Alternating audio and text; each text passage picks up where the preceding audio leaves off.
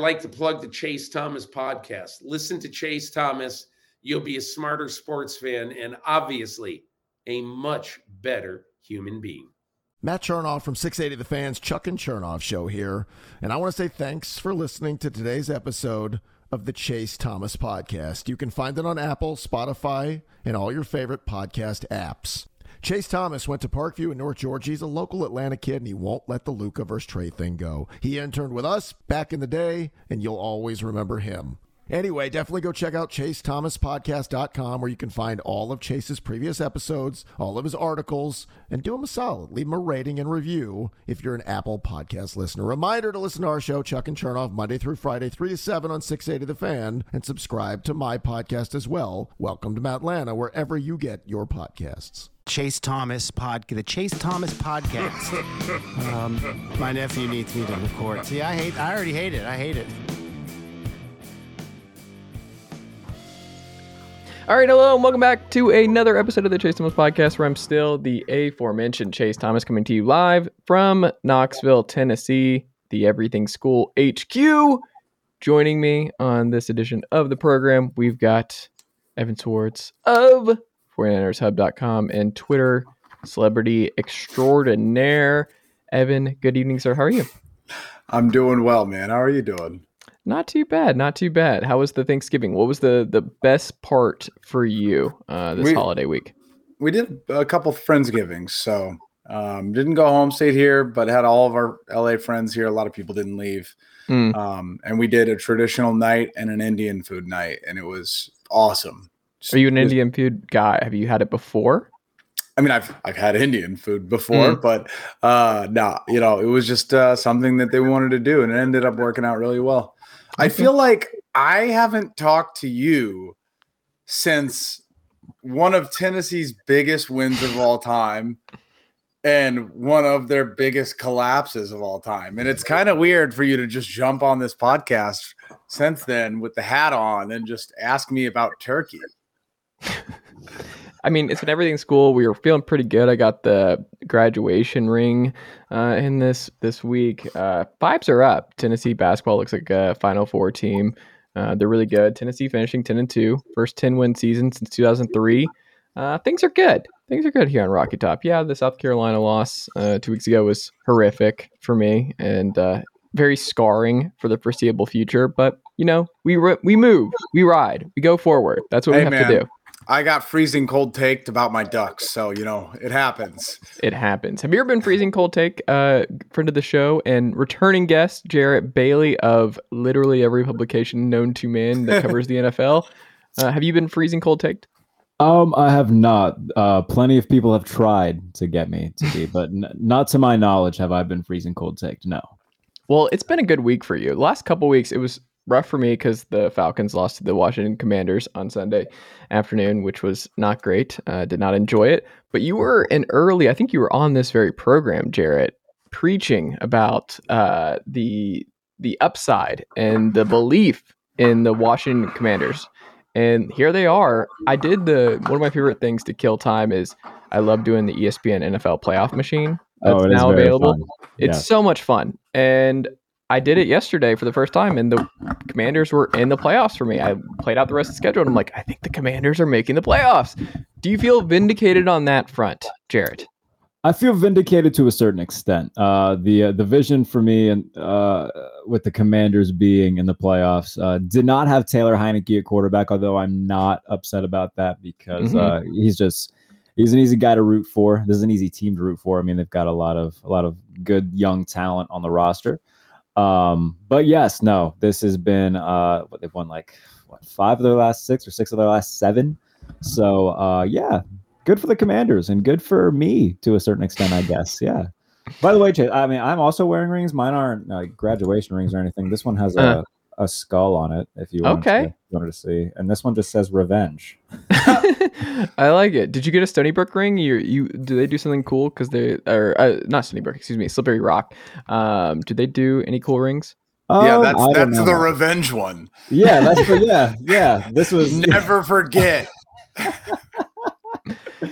yeah, that was uh no, honestly, I don't know. I didn't uh I didn't order any. I think they, they probably gave options to, Mhm. to order a class ring. I didn't order one. Um yeah, graduating in a COVID year was weird. Um Man. I, I will say that. Did you ever walk or no? No, I didn't. My entire house got COVID the week that we were supposed to walk. Man, did they give you the option to come back? I know a lot of folks did that the following semester. If you if you couldn't do it, to come Uh, back. they did. I just I honestly didn't You were over it. You're like, I'm out of college. I walked during high school. I f- imagined it would just be the same thing, just longer with Mhm. less people that I knew. So I was just like, eh, you know what? Just just give me my piece of paper. I'm chilling.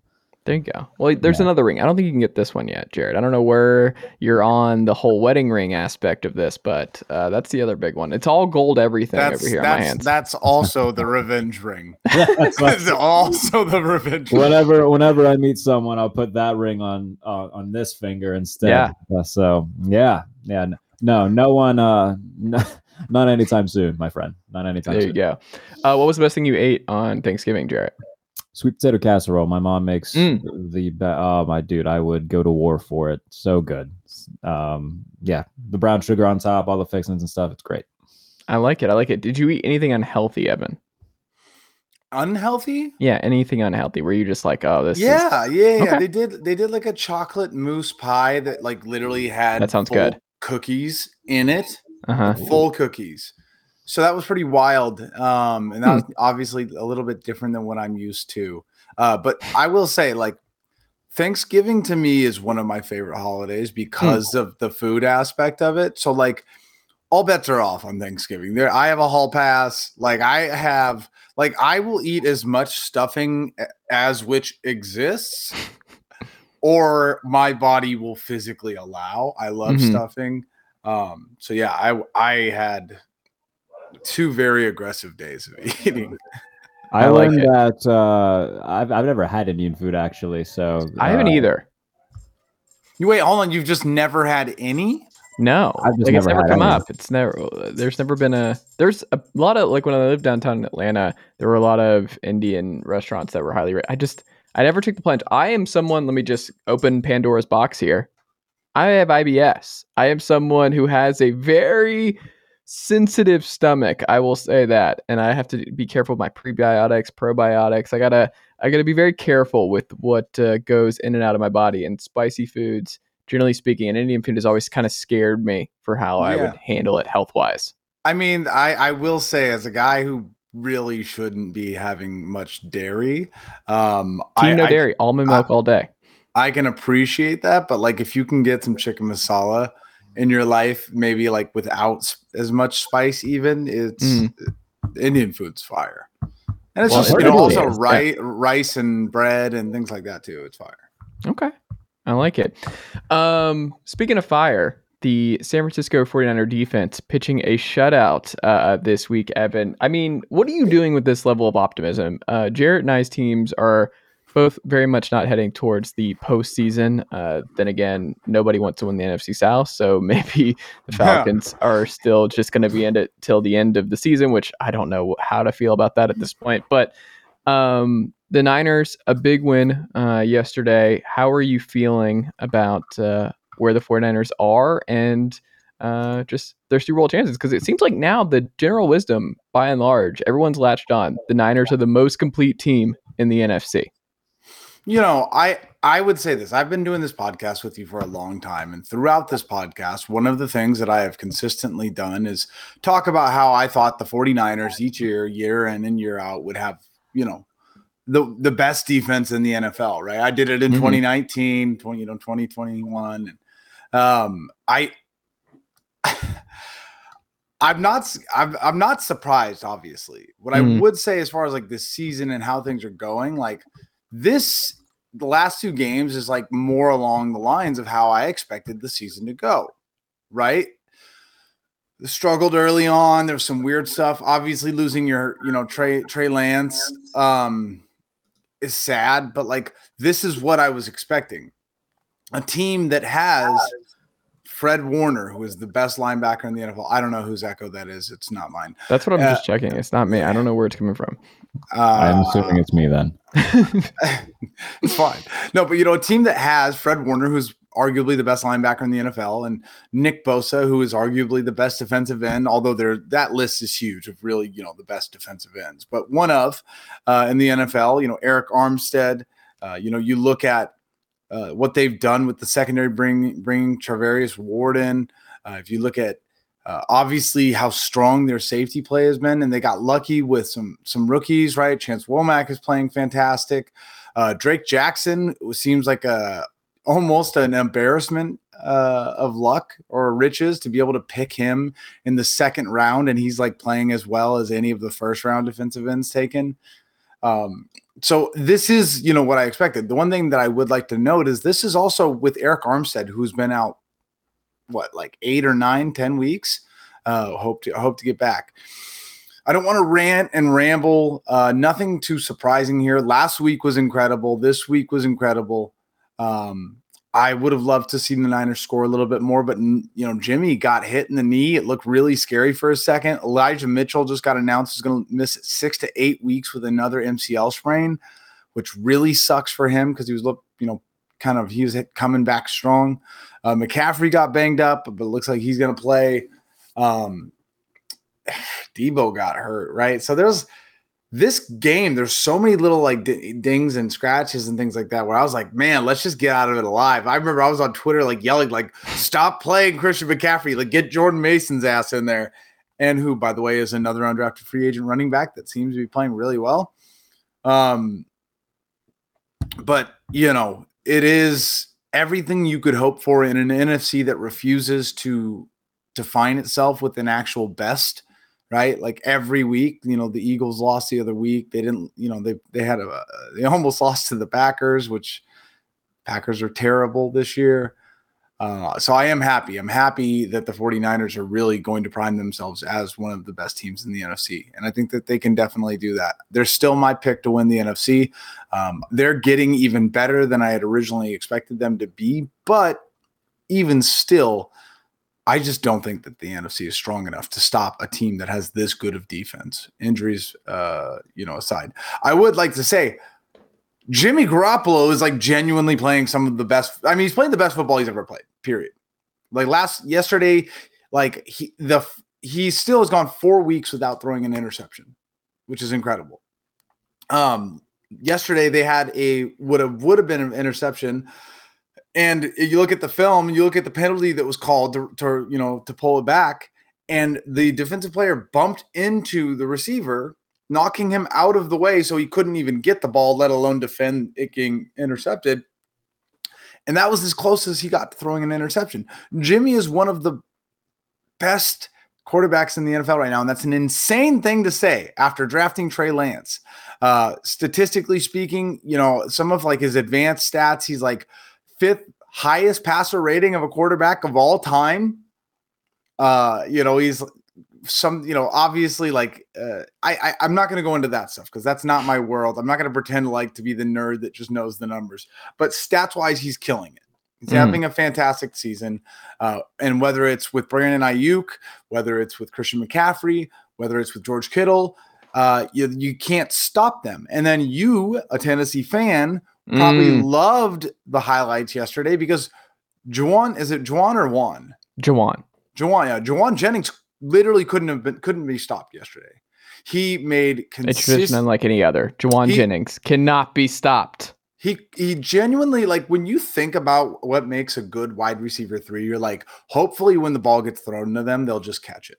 Mm-hmm. That's like that's what you hope, right? It's not gonna happen a lot, but whenever it does, he was not only catching things, but they were like incredibly impressive contested catches, third down conversions. Like he, just we poor man's Alshon Jeffery, right? You know, I mean, he is, but I mean, he's playing fantastic, and that's an embarrassment of riches, mm. right? Like when you have Jauan Jennings playing that well, moving the chains that many times, while you still have Brandon Aiyuk and George Kittle and all these things, it's incredible. Um, the Saints defense, uh, I think, definitely needs a you know a lot of love. Like they played probably one of the best defensive games against the 49ers all season. Hmm. Uh, they really played well, and I think 13 points shows considering the Niners have been scoring 30 and 40 points and things like that. Uh, I am very, very excited, and we'll talk plenty about it about next week against the Dolphins. Mike McDaniel versus Kyle Shanahan. Uh, I, you know, did Where you is guys? it? It's uh, in Miami, I think. Mm, okay. But did you, did you guys hear uh, the comments from Raheem Mostert and Jeff Wilson? I did not. couple- Essentially, they were, you know, obviously, I think some of it got taken out of context, but they were basically like, "We're happy we're here. It's a business." You know, Raheem's like, "Hey, it's a business. I'm going where I need to go." Jeff was like, "It's a business. I'm going." To... But they We're did excited say to get Elijah Mitchell in the fold next year. They did say something to the effect of our quarterback is better and our weapons are better. And so our you know a lot of the 49ers players have already gone on to Twitter including Deebo Samuel himself to to take offense to that and they're like Raheem you got to watch your mouth dog like so we have an all-time great rivalry coming up with two fantastic teams um and I'm excited for that. That's gonna be fun. Uh, is it a Sunday night game or is it what is? Do we know when it actually is? I hope that's a primetime game. Um, Jarrett, do you agree with Evan's sentiment about the state of the Niners and what you've seen from them to this point and what Jimmy has done uh, since taking over for Trey Lance? Um, well, before I get into that, it is in San Francisco, 405 kickoff. 405. Okay.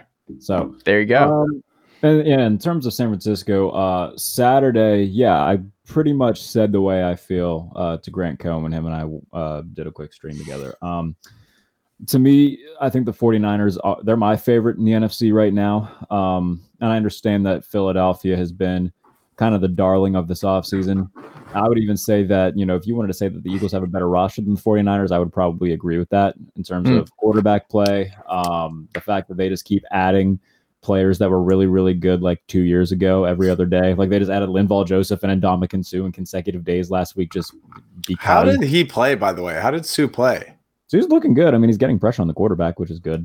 Um, I mean, he's not like you know 2013 and Ndamukong Suh, but for for his age, he and and what they're asking him to do, he's he's a fine depth piece. So, um, yeah, I mean, the fact that they're they and I wrote this in my newsletter. The 49ers and the Eagles are among the two smartest franchises in the NFL because hmm. they look at situations and say, okay, that guy can make us better. Why not go get him? And they've done that. They say, all right, you know what? Jalen Hurts didn't really have a go to pass catcher last year. Let's go get him AJ Brown to put with DeVonta Smith. All right, we need, you know, maybe a little bit more help in the secondary. James Bradberry's a free agent. Let's go get him. Oh, we can trade for CJ Gardner Johnson. Let's go trade for CJ Gardner Johnson. Um, and then they get Robert Quinn as well at the deadline, and then they add those the aforementioned Linval Joseph and Ndamukong Suh. Like the Eagles and to to counterpoint with the 49ers, they said, All right, you know what? We feel like we're playing in an NFC that, as Evan mentioned, nobody wants to be good. Like nobody is taking control of this conference. Let's go get Christian McCaffrey. And then what does he do in his first full week with the team? He does something that hasn't been done since Ladainian Tomlinson in 2005. He throws a touchdown, he catches a touchdown, he runs for a touchdown against the Rams. And he's been the way that they that they have used him. Um, like in Mexico City, he didn't seem like that big a factor. He had 16 touches and I believe over 100 yards from scrimmage. I'd have to look back at the numbers, but um, he was still effective. Like it's it's the fact that the the 49ers are finding a way to keep all of their mouths fed. Um, you know, each guy it was Aiyuk had a really big game a couple weeks ago. Deebo had that really long run uh, against the Cardinals. Kittle had two touchdowns. Like they're just finding a way to keep all these guys satisfied. And uh, defensively, um, I understand as a Saints, do, pitching a shutout in the NFL is hard. I'm not gonna, you know, say, oh, it was Andy Dalton. I don't care.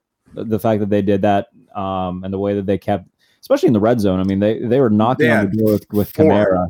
Yeah. Um, so I'm not gonna ever say, oh, it was against. I don't care. Getting a shout out in the NFL is very hard. Um, so kudos to the 49ers. They're my pick right now um, over the Philadelphia Eagles just because this core has been there, done that a few times. They've been to two NFC championship games, they've been to a Super Bowl. Jalen Hurts is very fun. Nick Sirianni is a good coach. None of them have won a playoff game yet. Um, and I think that's not nothing when we get in- into January. Um, and look, if we get an Eagles 49ers NFC championship game in Philadelphia, then we are very, very lucky NFL fans and I will be pleased with whomever comes out. Um, But if I had to pick right now, I would pick San Francisco. I want the Niners to play the Cowboys so badly. Mm. Like As so you should, because the Cowboys are the Cowboys until proven otherwise. well, I mean, it's like the Cowboys in general going up against this type of defense would just be hilarious. Oh my goodness, yeah. yeah. So, uh, you know, the 49ers are going to win the NFC. I just, I, there's like, I, I Using know cold that seems, takes. aggr- I, I know that go. seems like an aggressive thing to say, but like, I just don't see uh, outside of like injuries, right? Barring injuries, like the Niners are going to go through this. But you can't turn off injuries when it comes to the San Francisco 49ers, Evan. Like that's no, the but it does. problem. is but here, but That's, that's, what that's I'm, the last team you're allowed to turn off. yeah. no, but what I'm, what I'm saying is, if there are no injuries, here's how I feel. hmm If there's injuries, you know, you can't. What, what, are you, what are you going to do? I just do? think with the this point with the Niners, we just have to be like, it depends on who's injured for the Yeah. 49ers when it's, It's at we're at the end of this. It's not when, it's who. Right. Right. Well, I think getting Arik Armstead back is great. Not rushing him. But at is what great. cost? Who's getting removed for Arik Armstead's return? Who will it Hey, be? Elijah Mitchell had a couple good games back, but Jordan Mason looked really good. Uh, you know, I'm, I'm not worried about that at all. Uh, I'm really worried about Christian McCaffrey. Like as as fun as it is to watch him, every time he touches the ball, I cringe a little. Um, Well, it is interesting too. Did you read the Connor Orr piece in SI today on Jimmy Garoppolo? Uh, I would highly encourage everybody to go check it out on SI.com uh, slash NFL. It was a really, really insightful piece, and it was something that I had not really realized. And you were talking about like Jimmy Garoppolo not throwing any picks, and one of the things that's working for uh, the Niners is uh, just finding the Elijah Mitchells, the uh, Jauan Jennings of the world, and just winning that way. Um, in a lot of different ways, Charvarius Ward, and just they they're just extremely well built, and that was uh, one of the essences of the piece. But I he had this stat in it that kind of caught me off guard, where he said, "quote." Uh, he is, according in talking about Jimmy Garoppolo, he is, according to a Football Outsiders, third in the NFL uh, in yards above replacement. A composite of his expected points added per down and completion percentage over expectation is the seventh best in the NFL. Though tellingly, Garoppolo is the only quarterback in the top 10 without a positive completion percentage over expected expectation rating. Another thing that I thought was fascinating is he's more than 60% of his total yardage depends on the catch and run ability of his best receivers.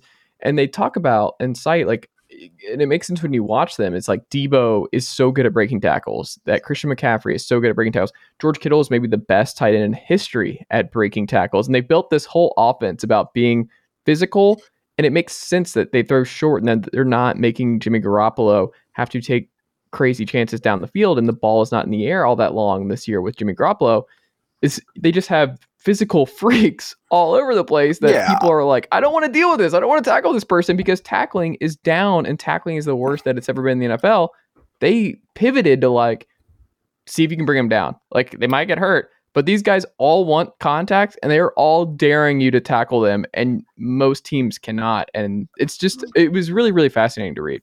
And that's the thing that I think people need to understand. Like, I think it's in people's DNA and instinct to, to, to be like, oh, no, Jimmy sucks. Like, Jimmy's terrible. But like, everything, every issue that people have had with Jimmy, like, oh, well, you know, he only get his first read, or oh, he can't throw the deep ball, or, you know, he can't go through progressions. Everything, not only has he done that this year, but he's been one of the best quarterbacks in the NFL at all of these things that people said he couldn't do. On top of that, you could put Mike Vick in this offense, right? You could put Josh Allen in this offense. And Kyle Shanahan is still going to run it exactly how he's running it right now because he mm-hmm. believes in you know a thousand cuts. He believes that his scheme will get the players open and they will make their plays in space. He's not going, you know, maybe he would take a couple more deep shots a game, but I don't think so. I really don't think so. I mean, like George Kittle is one of the best deep ball receivers uh, uh, in the tight end position that I think we've seen in a long time, and he doesn't even throw him to deep, to Kittle. Like it, so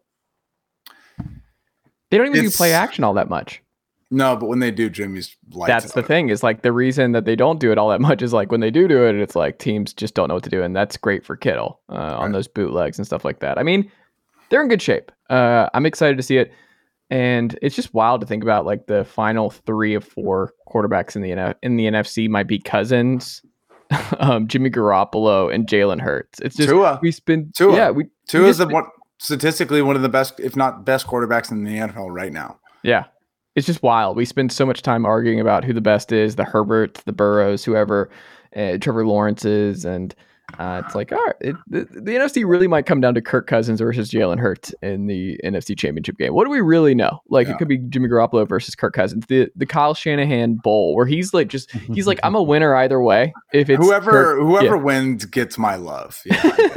uh, I will say this: I'll end the Niners uh, rant on this. The Niners get to play the Dolphins without Terron Armstead. Was that they're, you know one of their best ta- one of the best tackles in the league, uh, and then also go play the Bucks where they will not have. Yeah, the Bucks so- are headed for a wild offseason. and the right tackle on the Miami Dolphins too. I should say that too. Will Yeah. also be out against the game, but the Bucks. Wirfs I mean, is out for a while too. I yeah, think. Trent Trent Wirfs is going to be out for at least the Niners game. So it's like it is a, a, They're a the worst big running football open team highway. in the NFL this year. Like the Yeah. Bucks have problems all over the place. Like I, I don't. I, the funniest ending is the Panthers with Sam Darnold winning the NFC South. This is what the the world needs. I need the Panthers winning this division. That is that is where I'm at right now with the the sicko conference or sicko division that is the NFC South. Um, your team plays tonight, Jarrett. Um, the Pittsburgh Steelers doesn't look like they're making the playoffs uh, this season. I mean, it's gotten pretty bad. Uh, George Pickens, though, pretty good because George Pickens is at this point where he is now comfortable wearing pictures of George Pickens on his on his in his wardrobe when he's getting off the plane. So that's how you know when a player is becoming a superstar is when you're comfortable doing that.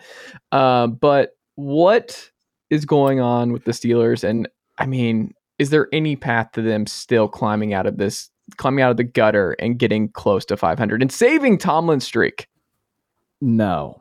Mm, um, mm. I, I assume you want more than that.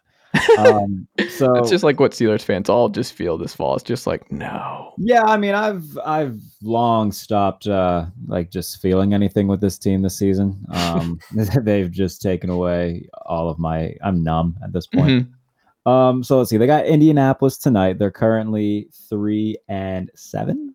Mhm. Um so I mean if they win they get to 4 and 7 then they go to Atlanta next week. Um so I mean decent chance they can get to 5 and 7, but you know that's saying that's speaking as if they are themselves a good football team, which they are not. Um, and a lot of that, it's it's same old song throughout the entire season. It's the offensive coordinator, it's the quarterback. Both of them are bad. Um, How much now- does TJ Watt not playing affect this? yeah, I mean that was certainly a thing, but at the same time, like you can't sit there and say, "Oh, we we don't have TJ Watt. That's why you know we we give up 35 points to the Eagles. That's why Kenny Pickett throws three interceptions against the Dolphins. That's why you know uh, the Buffalo Bills have a 98 yard touchdown uh touchdown pass when they down them inside the two like that save the no Mhm. one guy yes tj watt's fantastic there's still Cam Heyward's an all pro. He's on that defense still. Minkah Fitzpatrick, he's an all pro. He's still on that defense. Um, I don't want to hear that excuse that, oh, TJ Watt's not there, therefore that's why they stink. No, having him back definitely helps, but they stink because one, Matt Canada is a bad offensive coordinator. Two, Kenny Pickett is a bad quarterback. And three, Mike Tomlin's stubborn. Um, so those are Has my Kenny Pickett been that bad? Like, is is there any Yeah. signs of that he's a franchise guy? If there is, I haven't seen him. Now look, I'm going in this with an- I don't want Kenny Pickett to be bad. Like Mhm. let me let me say that like all these Steeler fans come at me like oh you just hate Kenny hate I don't hate Kenny Pickett. I hated that he was selected by the Steelers absolutely. I didn't like the pick at all. I don't think he's going to be good. Um when they put him in against the Jets, I think a lot of people were ready for it. My- I myself was like put in Pickett. Like what what is there to lose? And look, I was excited after that game. You know, he came in, he ran for two touchdowns. They were up 10. Um, he threw a couple interceptions, one of which was, I would say, both of which were not his fault. Um, so after that game, I was like, all right, optimism. Perhaps something gets better. Even the Buffalo game, like he's starting his first career start against the best team in football. He didn't look absolutely lost. But since then, man, I've seen there, there's been zero progression. He doesn't see the doesn't see the field well. Um, ben Roethlisberger, who by the way does a podcast now and is he just retired and became hilarious. Go Hmm. watch Footbahlin on YouTube with Ben Roethlisberger. It's so funny. Um, but Does he he- was talking about Does he talk honestly? Does he speak honestly about the? Oh, yeah. the- okay. um, but he was talking about the Saints game Mhm. and um, who did he? I want to say he had Bob Pompeani, who's a local Pittsburgh uh, sports guy here, Mhm. and uh, they were talking about Kenny's performance. And Bob asked Ben what he thought of Kenny, and uh, he's like, the first play from scrimmage, Kenny had Diontae Johnson wide open for a 75 yard touchdown and just didn't look at him. And I was Hmm. like, all right, this is that's Ben talking. I think you know. I went back though and watched it. I was like, all right, is Ben just saying this because if he was out in the field, he would have thrown it? He was absolutely right. Diontae was had two steps on the guy covering him. There, there was only a single high safety cover one who wasn't all the way across the field yet. If Kenny, I don't know whether it's that he doesn't trust his arm or he just knows he can't throw that deep, Hmm. but he's he is missing open guys. And we can blame Matt Canada for his bad play calling all we want. That is a problem. Matt Canada is bad. So is Kenny Pickett. And you know what? I I was I was on board with like, you know what? Keep losing. Go three and fourteen, draft CJ Stroud. However, my mind has changed Uh-oh. because I want them to keep losing, keep losing, Mhm. go three and fourteen, but instead take Paris Johnson, go into next year with Kenny Pickett, suck again, and then get Caleb Williams from USC. My new this is a two-year plan, gents, Mhm. and it ends with Caleb Williams and a Steelers uniform and all of my problems being washed away by the grace of that beautiful quarterback. Hold on. Southern What was the last time the Steelers lost like 26 games in back to back seasons? That would be like one of the worst stretches in Steelers football ever, right? last i mean the, the last time they had a losing record was 2003 they went 6 Right. and 10 that year um let's go you know what let's go I- i'll get it pulled up Because Uh, what you want is just not something that Evan, myself, and you have seen in our lifetime from Pittsburgh. i mean hey all good things come to an end um so let me see if there is a stretch that bad um so they lost 19 games from 98 to 99 they went 7 and 9 in 1998 and then Mhm. 6 and 10 in 1999 Okay. Um, 26 games. Yeah, I don't think we're gonna find a stretch until we get That's to like the the Hoover administration. but but uh yeah, this would be, you know, a 20 24 year thing where it would be some unprecedented stuff for a while. However, I am all on board with it. All on board. Mm. And uh, obviously, Steelers fans being Steelers fans are going to be like, okay, what are they going to say about Mike Tomlin now that he he can't boast? Oh, he's never had a losing record. Which, by the way, I'm kind of on board with. I'm kind of on board with because I'm tired of hearing that about Mike Tomlin. You know what? His, you know how many playoff wins he has in the last ten years? Two. I was gonna say I thought one. I was like, okay, two. Oof. Steelers It's a- fans turning on Mike Tomlin. You heard it here first. Jarrett Bailey wants Mike Tomlin out. He wants Oh no no no. Pat Narduzzi to reunite with Kenny Pickett to get this thing Why? moving. Why is why is Matt Canada still coaching for the Steelers? I feel like it's the And- Steelers. Just they don't and- do that. Well, it's their hold on. Before, before we just go there, why is Matt Canada still coaching for the Steelers? Why is Nathaniel Hackett still coaching for the Broncos? That's a bigger Why question. is Cliff Kingsbury still coaching for the Cardinals? Why are these teams such cowards? Fire your They are. coaches. They are. And in terms of Pittsburgh, the only thing that would make sense to me is that um, Kenny Pickett's already having a rough go of it. Firing his offensive coordinator probably wouldn't help. That would be my only guess. That he's not going to be there next year. Whomever, whomever they go out and get had better be outside the organization because the Steeler way of hiring from within just keeps biting them in the butt. And I'm tired of Mike Tomlin. The, the, Mike Tomlin, I like Mike Tomlin he his absolute worst attribute is court, hiring coordinators. He is Hmm. god awful at it. Because before this, it was Randy Fichtner. The only other time he's hired from outside the organization was, was Todd Haley as offensive coordinator. And what happened when he did that? Oh, Ben Roethlisberger had the greatest five year stretch of his career. Uh, Antonio Brown and Le'Veon Bell were part of the offense, and Todd Haley. Now, Ben and Todd Haley didn't necessarily get along, but they put up really good numbers and were a consistent playoff team and were one of the best offenses in the NFL throughout that stretch. So I don't know. Mike Tomlin needs to get his crap together because, you know, do I think that Mike Tomlin will get fired? No, that's just not what the Steelers do. They're not going to fire Mike Tomlin. He's going to have that job for however long he wants it. Um, Do you think he gets a statue? does he get a statue? I don't know. Maybe. Probably not. Hmm. They didn't give one for Cowher. I don't think they'll give one to Tomlin. Okay. Is there a chance? If he wins That- another Super Bowl, maybe. Okay. I wonder with Tomlin because I just he's 50. He's not Sean Payton zone right now, where Sean Payton was looking at the writing on the wall, where he was like, "All right, Brees is gone. Um, Kamara is about to get. He's about to be priced out, and a lot of tread on those tires. Uh, I don't think Jameis Winston can get me back to the Super Bowl. I think I'm just gonna go ahead and eject. Uh, we're gonna." I have a fun life in Southern California. I can just appear on the herd uh, once a week. I'm I'm gonna live my life uh, and really enjoy it uh, this season, and we'll see what happens because I'm just gonna be the most sought after head coach. Like I wonder if Tomlin follows suit. I wonder if he would be in for a rebuild. I think he cares about his record. I think he doesn't want to do that kind of. He doesn't want to be remembered as the Pittsburgh coach who had like who maybe had to usher in the worst two to three year stretch of Steelers football ever.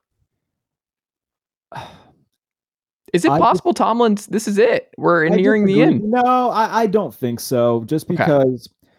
As somebody who's been a fan of this team for a really long time, has covered this team now for the past few years, um, Tomlin just seems like a guy. Now, the one thing that I do come back to with him, and it's it's really recent.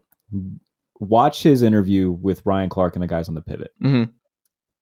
Anytime I think like that, like I, if that thought enters my mind, it's like I, like he would he pull the Sean Payton air Mm. and you know just kind of sit it out. He he is a guy, and I believe him when he says he has a really good line in there. It says, "There's so many guys in this league that run away from coaching. I run to coaching," Hmm.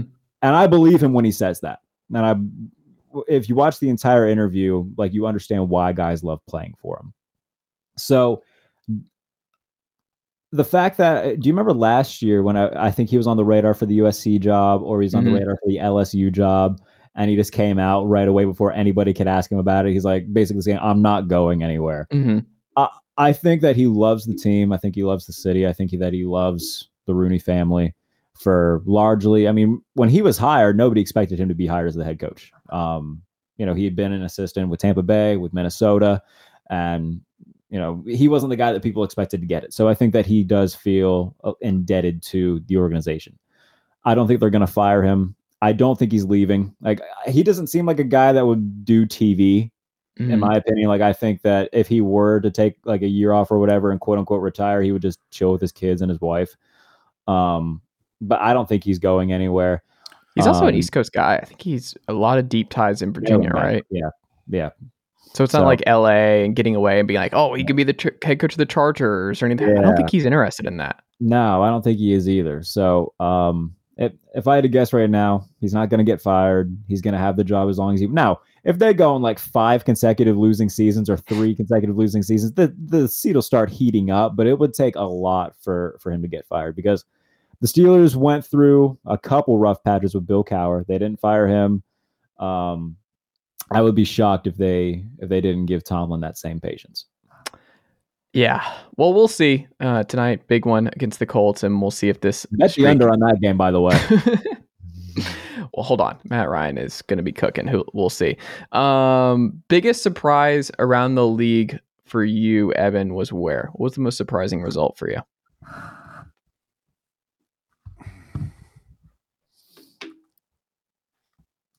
So I mean, like yesterday or this? Yeah, just season as a yesterday, or it could be Thanksgiving. Like, what was the most surprising? Like, you, the result was just you were pretty stunned that that's how it transpired. I mean, I it wasn't really anything crazy, but to me, like the Raiders winning Mm. and the Broncos losing were both like, God, like how are the Broncos this bad?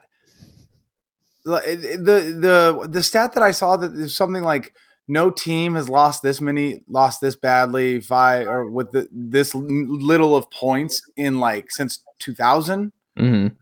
scoring this little of points or something like this this is insane that Russell Wilson like first off first and foremost is Russell Wilson fully washed or is this just a bad football situation for everybody involved I'll let you go It- first here, Jarrett. Yeah, I mean,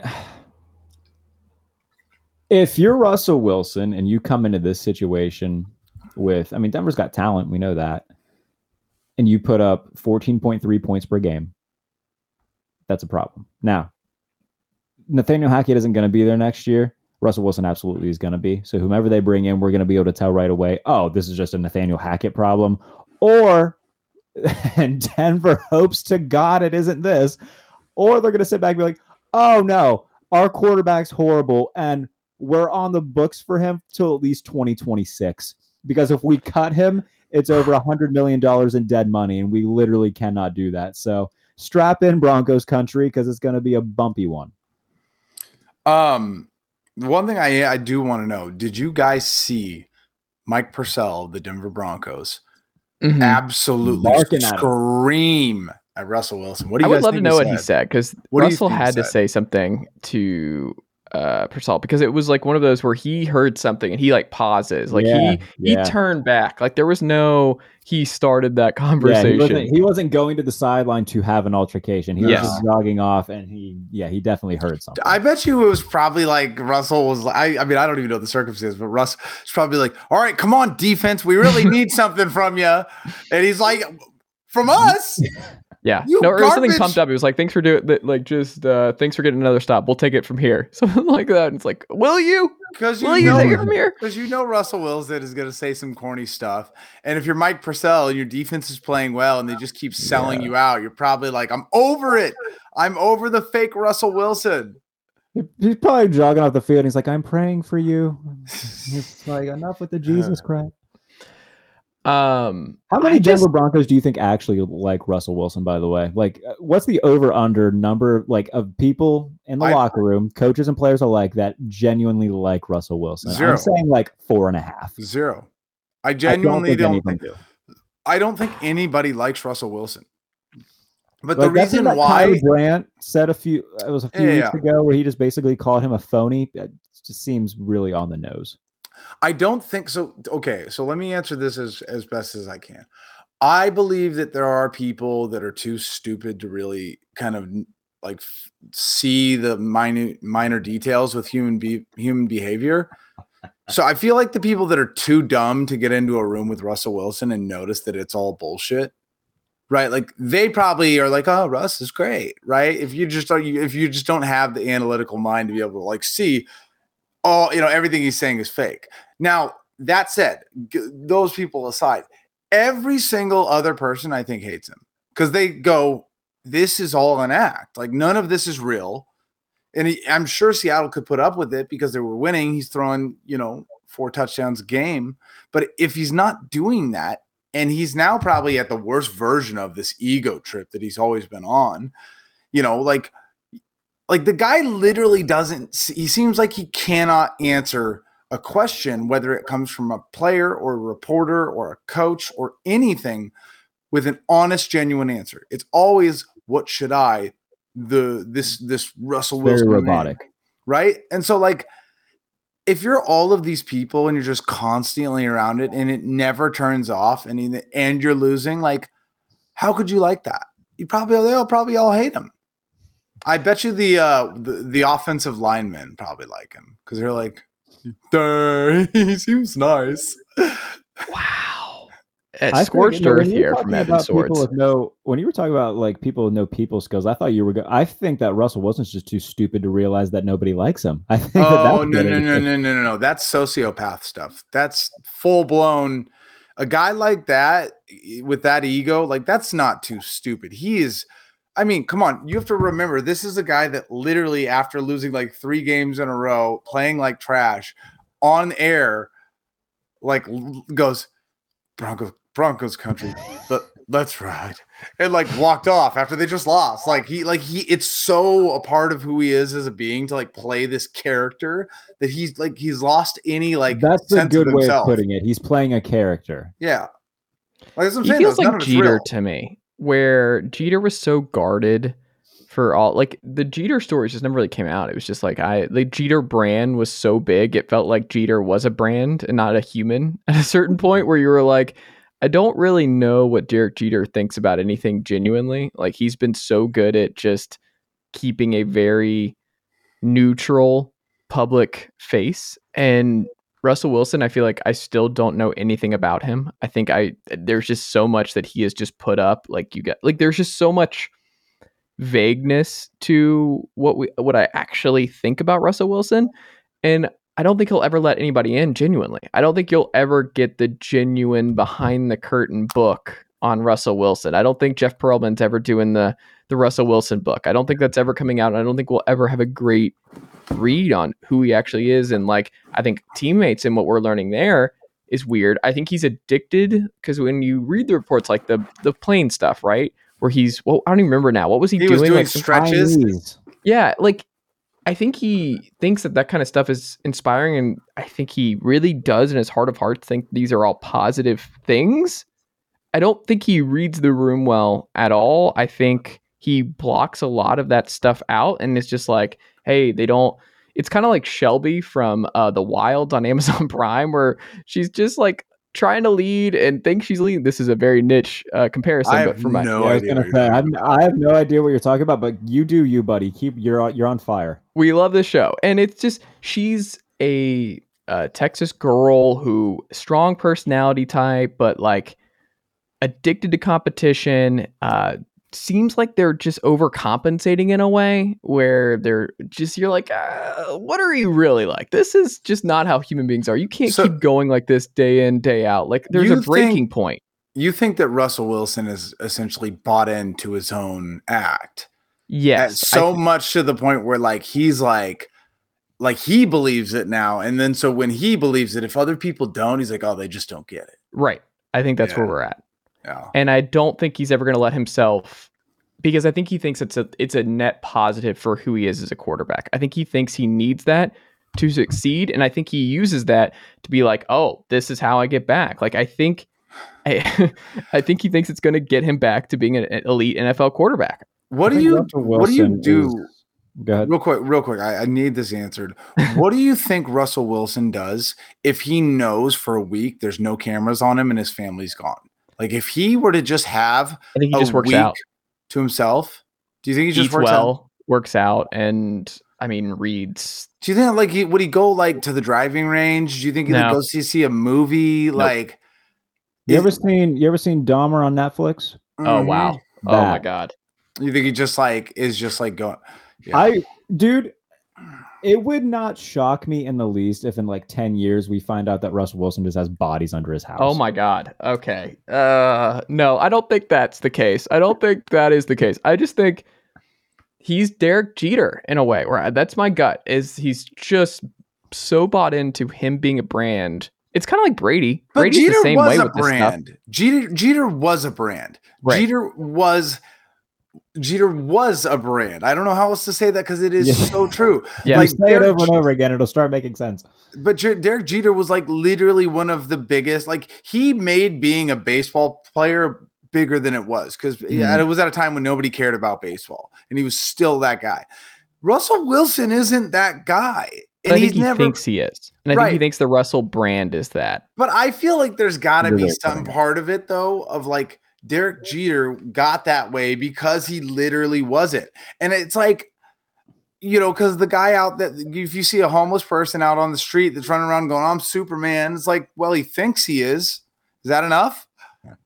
Like, I mean, Russell Wilson's like, oh, like, dog, you have one, like, he has like his, like, his logo on a Nike Metcon, and it's like the Russell Wilson shoe, and it's on like the fourth page of like training shoes and Nike. Like, I forgot it even existed. Like, what, like, what is he a brand? What were like, I don't think he knows how to be buddies with his teammates either. I don't think he- I think Absolutely he's been so secluded 100%. and shut off and I think he's a probably a good family man and I think he's doing all of that. I think that's his I, that's his identity where it's like he goes home and he's like family only. I'm gone. Like no teammates are allowed to hit me up. I'll see y'all at practice tomorrow. He doesn't just he's so secluded and cut off from the rest of the team, I think, is another part of this. I'm not a religious person, but I bet church with Russell Wilson is the, the most uh, awful experience. Mm. I don't know. I, I can't speak to that. I don't know him personally, but I just think no one There- will know him really there's personally. no, there's no, there's no situation with Russell Wilson that isn't an awful experience. I guarantee you, if you were st- if you were standing bef- behind him at a subway and you had to listen to him order his sandwich, that would be a miserable, sam- miserable situation because he would probably be like, "Uh, how's your day going? Working hard or hardly working? And you're like, oh, Oh, he definitely says that when he. you know what I mean? Like, and he's gonna be like, "What do you think about the turkey?" And she, like the, the girl behind the counter is like, "No, what? what? I don't. I don't know, dude. I get No one paid nine dollars cares. an hour. Just order your sandwich. Mhm. Yeah, Um, if you're Sean Payton, do you want Chargers or Cardinals, Jarrett? Um, I would take the Chargers job. Why? Um, because I see how Justin Herbert leads his team, and I see Kyler Murray freaking out on the sidelines with his teammates every other week, and that's more than enough for me. Plus, Justin Herbert's the better quarterback. Um, Mhm. If Sean Payton, and now the Chargers, I think that they should absolutely be in on this because Brandon Staley is very cl- clearly not the right guy. Um, he's a fantastic defensive coordinator, but even then, the defense has been really bad this year. Mhm. Um, so yeah, they should be a team that's absolutely in on this. Payton should clean house because Joe Lombardi is not a good offensive coordinator. Didn't he Um, used to employ? Wasn't Lombardi a Payton guy years ago in New Orleans? I know he was in Detroit for a minute. Um, and that was Campbell, him and Campbell, and Campbell obviously coming from New Orleans. I'm pretty sure Lombardi's a Payton coaching tree guy. you might be right. You might be right. He might Um, stay as OC if no, Payton now- were to come in. that we- with that in mind, Mhm. um, but theoretically speaking, like, yeah, I mean, if if I'm Sean Payton, I want the Chargers job more than I want the Cardinals job, just Hmm. because Herbert is the better quarterback. Um, I think he's got a better head on his shoulders. I think he's a better leader. Think they have a better roster when they're healthy, which apparently is never like every single year with the Chargers, isn't it? Like they just, it's always something. I said it on the podcast. I was like, I don't know why people keep doing this. It's like it's not a Herbert thing where Theo Ash friend of the pod stay hot was all in, had him in the Super Bowl. I'm like, they're not making the playoffs. What are we doing? The Chargers are going to get hurt. They're going to struggle.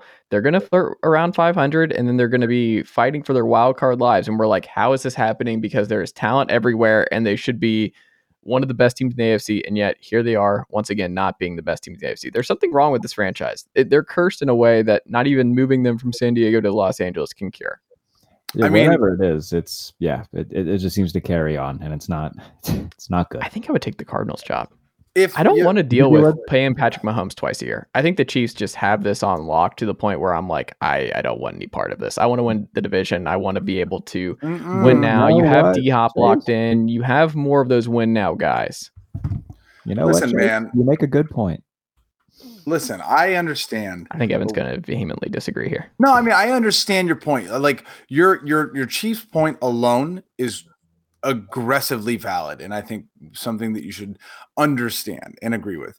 Right now, though, the the Chargers are only three games back Mhm. from from Mahomes and the Chiefs, and Sean Payton, one of the best coaches ever, also known to be one of the best quarterback, you know, minded, like get the best out of your quarterback head coaches, has the opportunity to play and coach with one of the most talented and gifted quarterbacks that we've seen in the last 30 years. Like, how do you pass that up? I understand, you know, how The good Patrick- more open, man. I I- uh, once again, I completely agree. I understand that. But like if you're Sean Payton, you got to you got to head coach for Drew Brees, once in a lifetime experience. You get to you get to go do uh go head coach with a guy that could end up being better than Drew Brees. I think I arm talent wise, he's definitely already better than Drew Brees. Now, I mean overall career. yeah, I know. You're, I, I, know, I think he, know- I think know he could have more, you know know, more saying. Super Bowls, I better quarterback, all the above. Point being that Justin Herbert has a large arm, but now that I think about it, Sean Payton is just all Drew Brees did was throw like a bunch of really accurate 10 to 15 yard balls, and that's not who Justin Herbert is. And I really hope to God that Sean Payton doesn't go there now. So, he needs Jimmy Garoppolo, baby. That's what I'm. Yeah, there you go. Uh no, but I will say this: if if Sean Payton goes to the Cardinals, for the example you gave, Niners been beating Sean Payton up and down the NFC for for a long time, and they don't look like they're getting bad anytime soon. So that would be a death wish for him. We'll see. It seems like no matter what, he's going to be back in the NFL next year. He's going to have his pick, and the Cowboys another dark horse. But the with the Cowboys playing really well, it looks like McCarthy might stick around for it. It's just a year to year basis with Mike McCarthy I, in dude, Dallas. if if if the Cowboys went to the NFC Championship and lost, I'd still fire Mike McCarthy. I mean, Jerry and Stephen Jones might be the owners, and I mean, the Astros just moved on uh, from uh, their manager or GM James Click after winning the World Series. They still cleaned because there was like there was still friction between uh, their owner Jim Crane and uh, Click, and there's been a lot of comparisons that Jim Crane is becoming the uh, modern baseball equivalent of Jerry Jones. There's something about these Texas uh, owners that uh, it's not, there's something off. Um, the Raiders have they turned the corner, Jarrett, for you following the Seahawks victory? Uh, I, I kind of want to say yes, but at the same time, I remember that Josh McDaniels is their head coach. Like at this point, he's playing with house money because he knows he's not getting fired. He knows that Mm. Mark Davis isn't going to pay three head coaching staffs. He's not going to do it. So, um, Josh Jacobs is obviously fantastic. He's had he had over 300 yards from scrimmage yesterday, 223 Bonkers. What's that? Bonkers, just like Oh, yeah, a he went- bonkers day from Josh Jacobs. went absolutely off, and the way that he ended the game with an 86 yard touchdown, right? Yeah, it was fantastic. Um, Derek Carr, by the way, first play of the game, Derek Carr throws a pick. I think every Raiders fan is just like, "Oh my god, what is?" And then you know, kept it composed. Raiders played. I mean, it was a fun game to watch. It was very back and forth, um, but their defense just allowed a lot of points. Defense isn't good. Their offensive line isn't good. Um, in terms of the rest of the teams in the AFC, I mean, the the Raiders are still four and seven. I don't think they're going anywhere. Um, if they can end on a relatively positive streak, maybe they take something forward in the next season. I still don't think Derek Carr's back there next year. Hmm. I think that the Raiders, I think McDaniels is going to try to draft one of these guys and inevitably ruin them. So whether it be Hmm. Bryce Young, CJ Stroud, I think he wants to get somebody. uh, He wants to get his guy, quote unquote. Um, so yeah, regardless, Trade I- for I Bailey think- Zappe. trade for Bailey Zappe. Hey, brought Jarrett Stidham over. Might as well Mhm. go get all the other. I mean, Josh quarterbacks. Josh Jacobs isn't going to be there next year either. Yeah, yeah, he's he's gonna. Josh Jacobs is going to be a free agent. They are going to pay him. So you know, um, yeah, I think that there's going to be a lot of new faces on the Raiders next year, and Josh McDaniels isn't going to be. He's going to be there. So I, I just know, would man. give him a little bit of time. And it's also like you look at this these Mike Mayock drafts, man. I mean, Jonathan Abram cut. You look at the Clelin Ferrell pick. You just go up in down Leatherwood. I mean, it is yeah, it rough. like it's rough what the kind of situation that he left them. Uh, and then the Seahawks on the flip side, I mean, they're playing with house money. We talked about house money. They might have the number one overall pick in the draft and be a playoff team next year. Like that pick conveying to Seattle for Russell Wilson is going to be an all timer. if you're Seattle, you got the number one overall pick theoretically. You take a quarterback, right? You're not riding Geno Smith into the future. This is a I don't know about that. a I don't lightning- know. this is a Hey. lightning in a bottle. I like Geno Smith. He is not going to do this for three to I five. will. years. I will If say Jalen. Carter, Will Anderson, are we That- sure? that is that is by far one of the saddest circumstances. I like that breaks my heart because you're right. Like the, if the, if the opportunity is there to draft one of the two best quarterbacks in the NFL, they have to do it. But I don't think that it has to be the cut that you think it's immediate. Right? I think they can do a Trey Lance situation. Mm. Oh yeah, they could definitely like keep Geno around for 2023. Yeah, like Um, hey, we're gonna let Geno have one more year, and if he gets, if it, if it, like, listen, remember they did this before with Matt Flynn. If it is by some way that big of a difference, and like in in preseason practice, we just know if any team knows how to say sorry, Bucko, it's the team that did it with Russell Wilson. bring back And a Bucko. coach knows how to do it. It's Pete Carroll. Considering he Right. did it with Russell Wilson. So I, I, you know, I mean, are But you all convinced on these quarterbacks? Like Bryce Young scares me with the size. I love Bryce Young in college, but there's still something that scares me there. CJ Stroud just feels like Ohio State Mac Jones to me. I don't think there's enough to get excited about Stroud. I, I don't want know. nothing not- to do with Bryce Young and how small he is. Yeah. Like I, I don't know tough. how you I don't know how you can look at Baker and Manziel and you know all of these little guys. I mean, like he doesn't have the athleticism that Kyler has. No, but he's a much better passer than Kyler. Much Right. better passer. Right. And you know who was a great passer? Baker Yeah. in college. I think uh, the comparison that Bryce is mini Aaron Rodgers, I think, is this most spot on. Where it's like if you watch Aaron Rodgers' Cal tape and early Green Bay stuff, I mean, he is always keeping his eyes downfield when he's dancing around. He is finding little ways to get the ball where he wants it to go. Where you're like, I don't understand how Bryce Young was able to avoid 19 devastating hits to find uh just the tight end just seep out of the behind a linebacker for an easy 15 yard gain. You just have no idea how he's able to do it. We're also acting like he can't put on weight. It's Like- not weight, it's a height. And the weight has not been there all year. Like he's what one? uh, What do you think he is? 195, 180? I think. There's no way that man's 195. That's rounding up. Uh, if they're calling him I, think, I 195, I was gonna say they might have him listed at that. he's listed at 194. I'm seeing that. I just who's 194 in the NFL right now? Which quarterback? Right. I mean, Lamar was anyone? pretty small for a time. Well, Like, he wasn't yeah, 194. But that's the, that's the thing. 194 at 6'1 is very different than 194 at 5'9. yeah.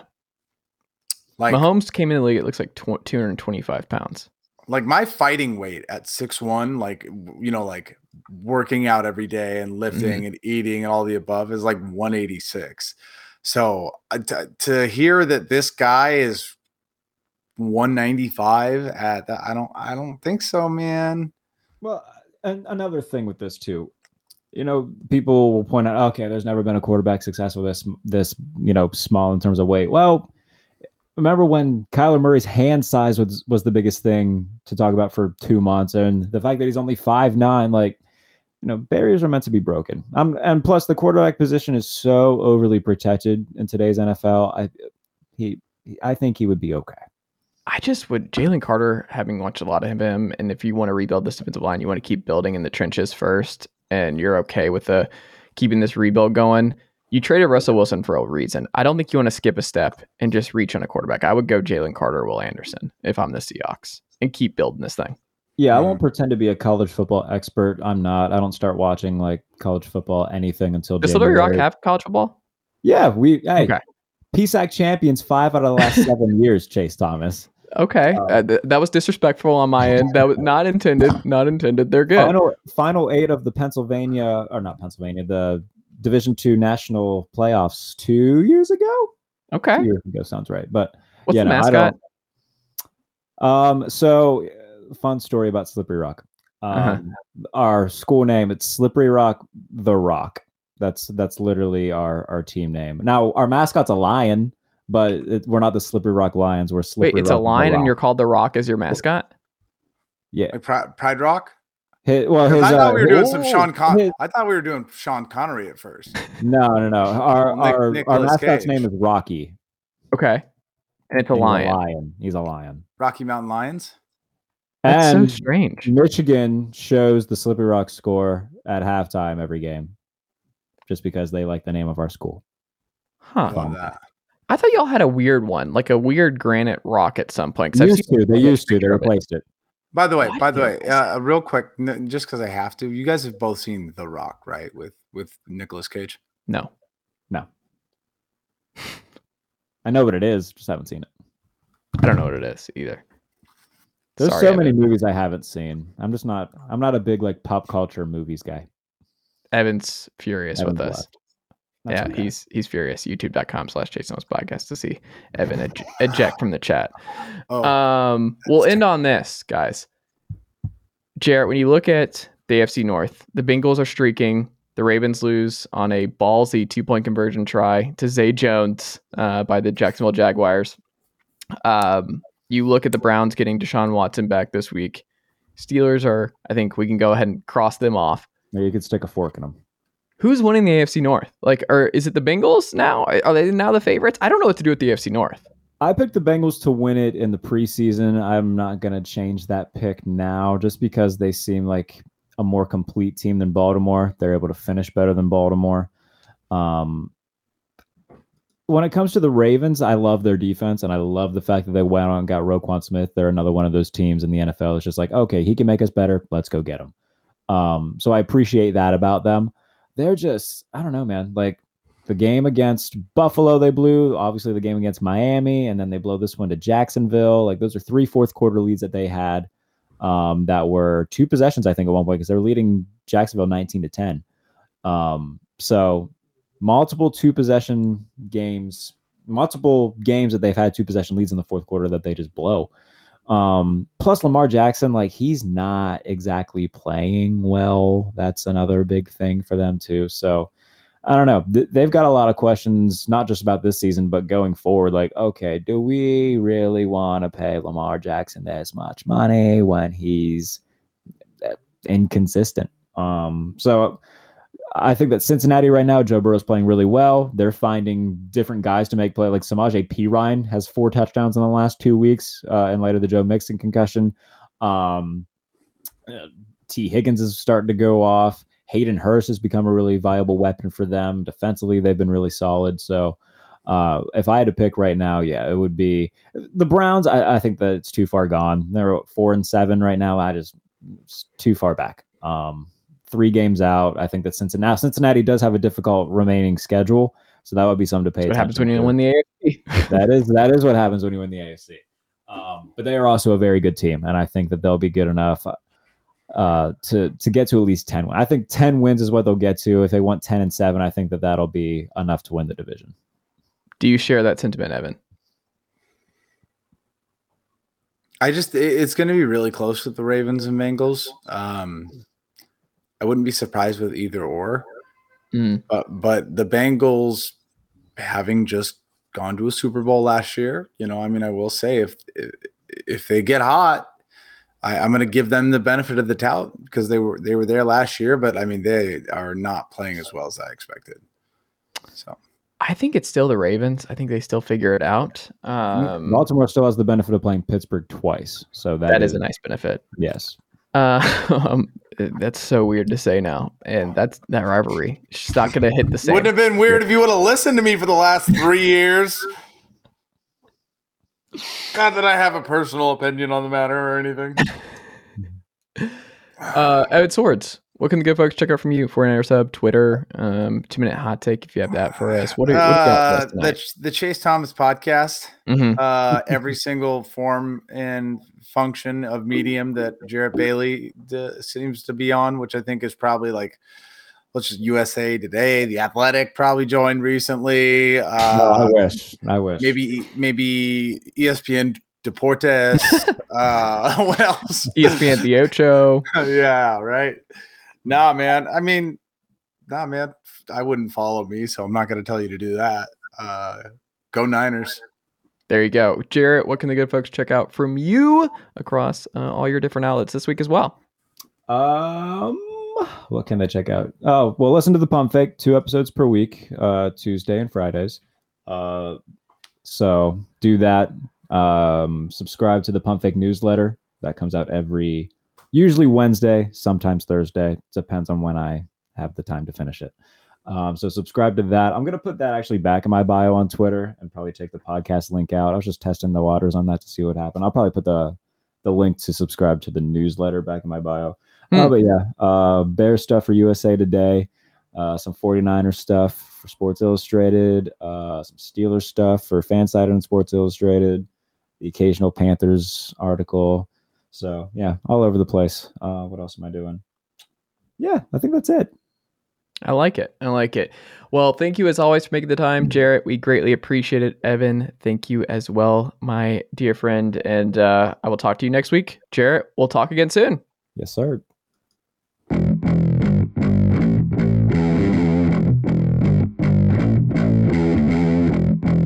All right, we're back here on the Chase Thomas podcast, joined now by old friend Grayson Weir. Grayson, good afternoon, sir. Uh, college football in the SEC is on fire, uh, per usual, and it's nice uh, for Tennessee not to be the least bit involved in uh, just a coaching search gone awry. How are you doing, sir? I'm doing well. You're you're right. It's the craziest time of year in football. We got all kinds of chaos going on down on the plains, but uh, yeah, pretty quiet in Knoxville, and and after a chaotic couple weeks, pretty quiet in uh, Oxford as well. So I can't complain over here. No, and we'll get into uh, why it's not all that crazy right now in Oxford momentarily. I mean, you it, there's a lot of crossover now between Auburn and Ole Miss fans, and there always really was. I mean, the, you go back to the Tuberville stuff uh, years and years ago, and just like, oh, what what is the ceiling? And there's been a lot of debate of like which is the better job at this point, Ole Miss and Auburn. And then obviously Hugh Freeze having a lot of recruiting success, beating Saban a couple times at Ole Miss. He's um, going back home to Missis uh, to uh, Auburn and getting back to the SEC, but he's a local uh, Mississippi guy.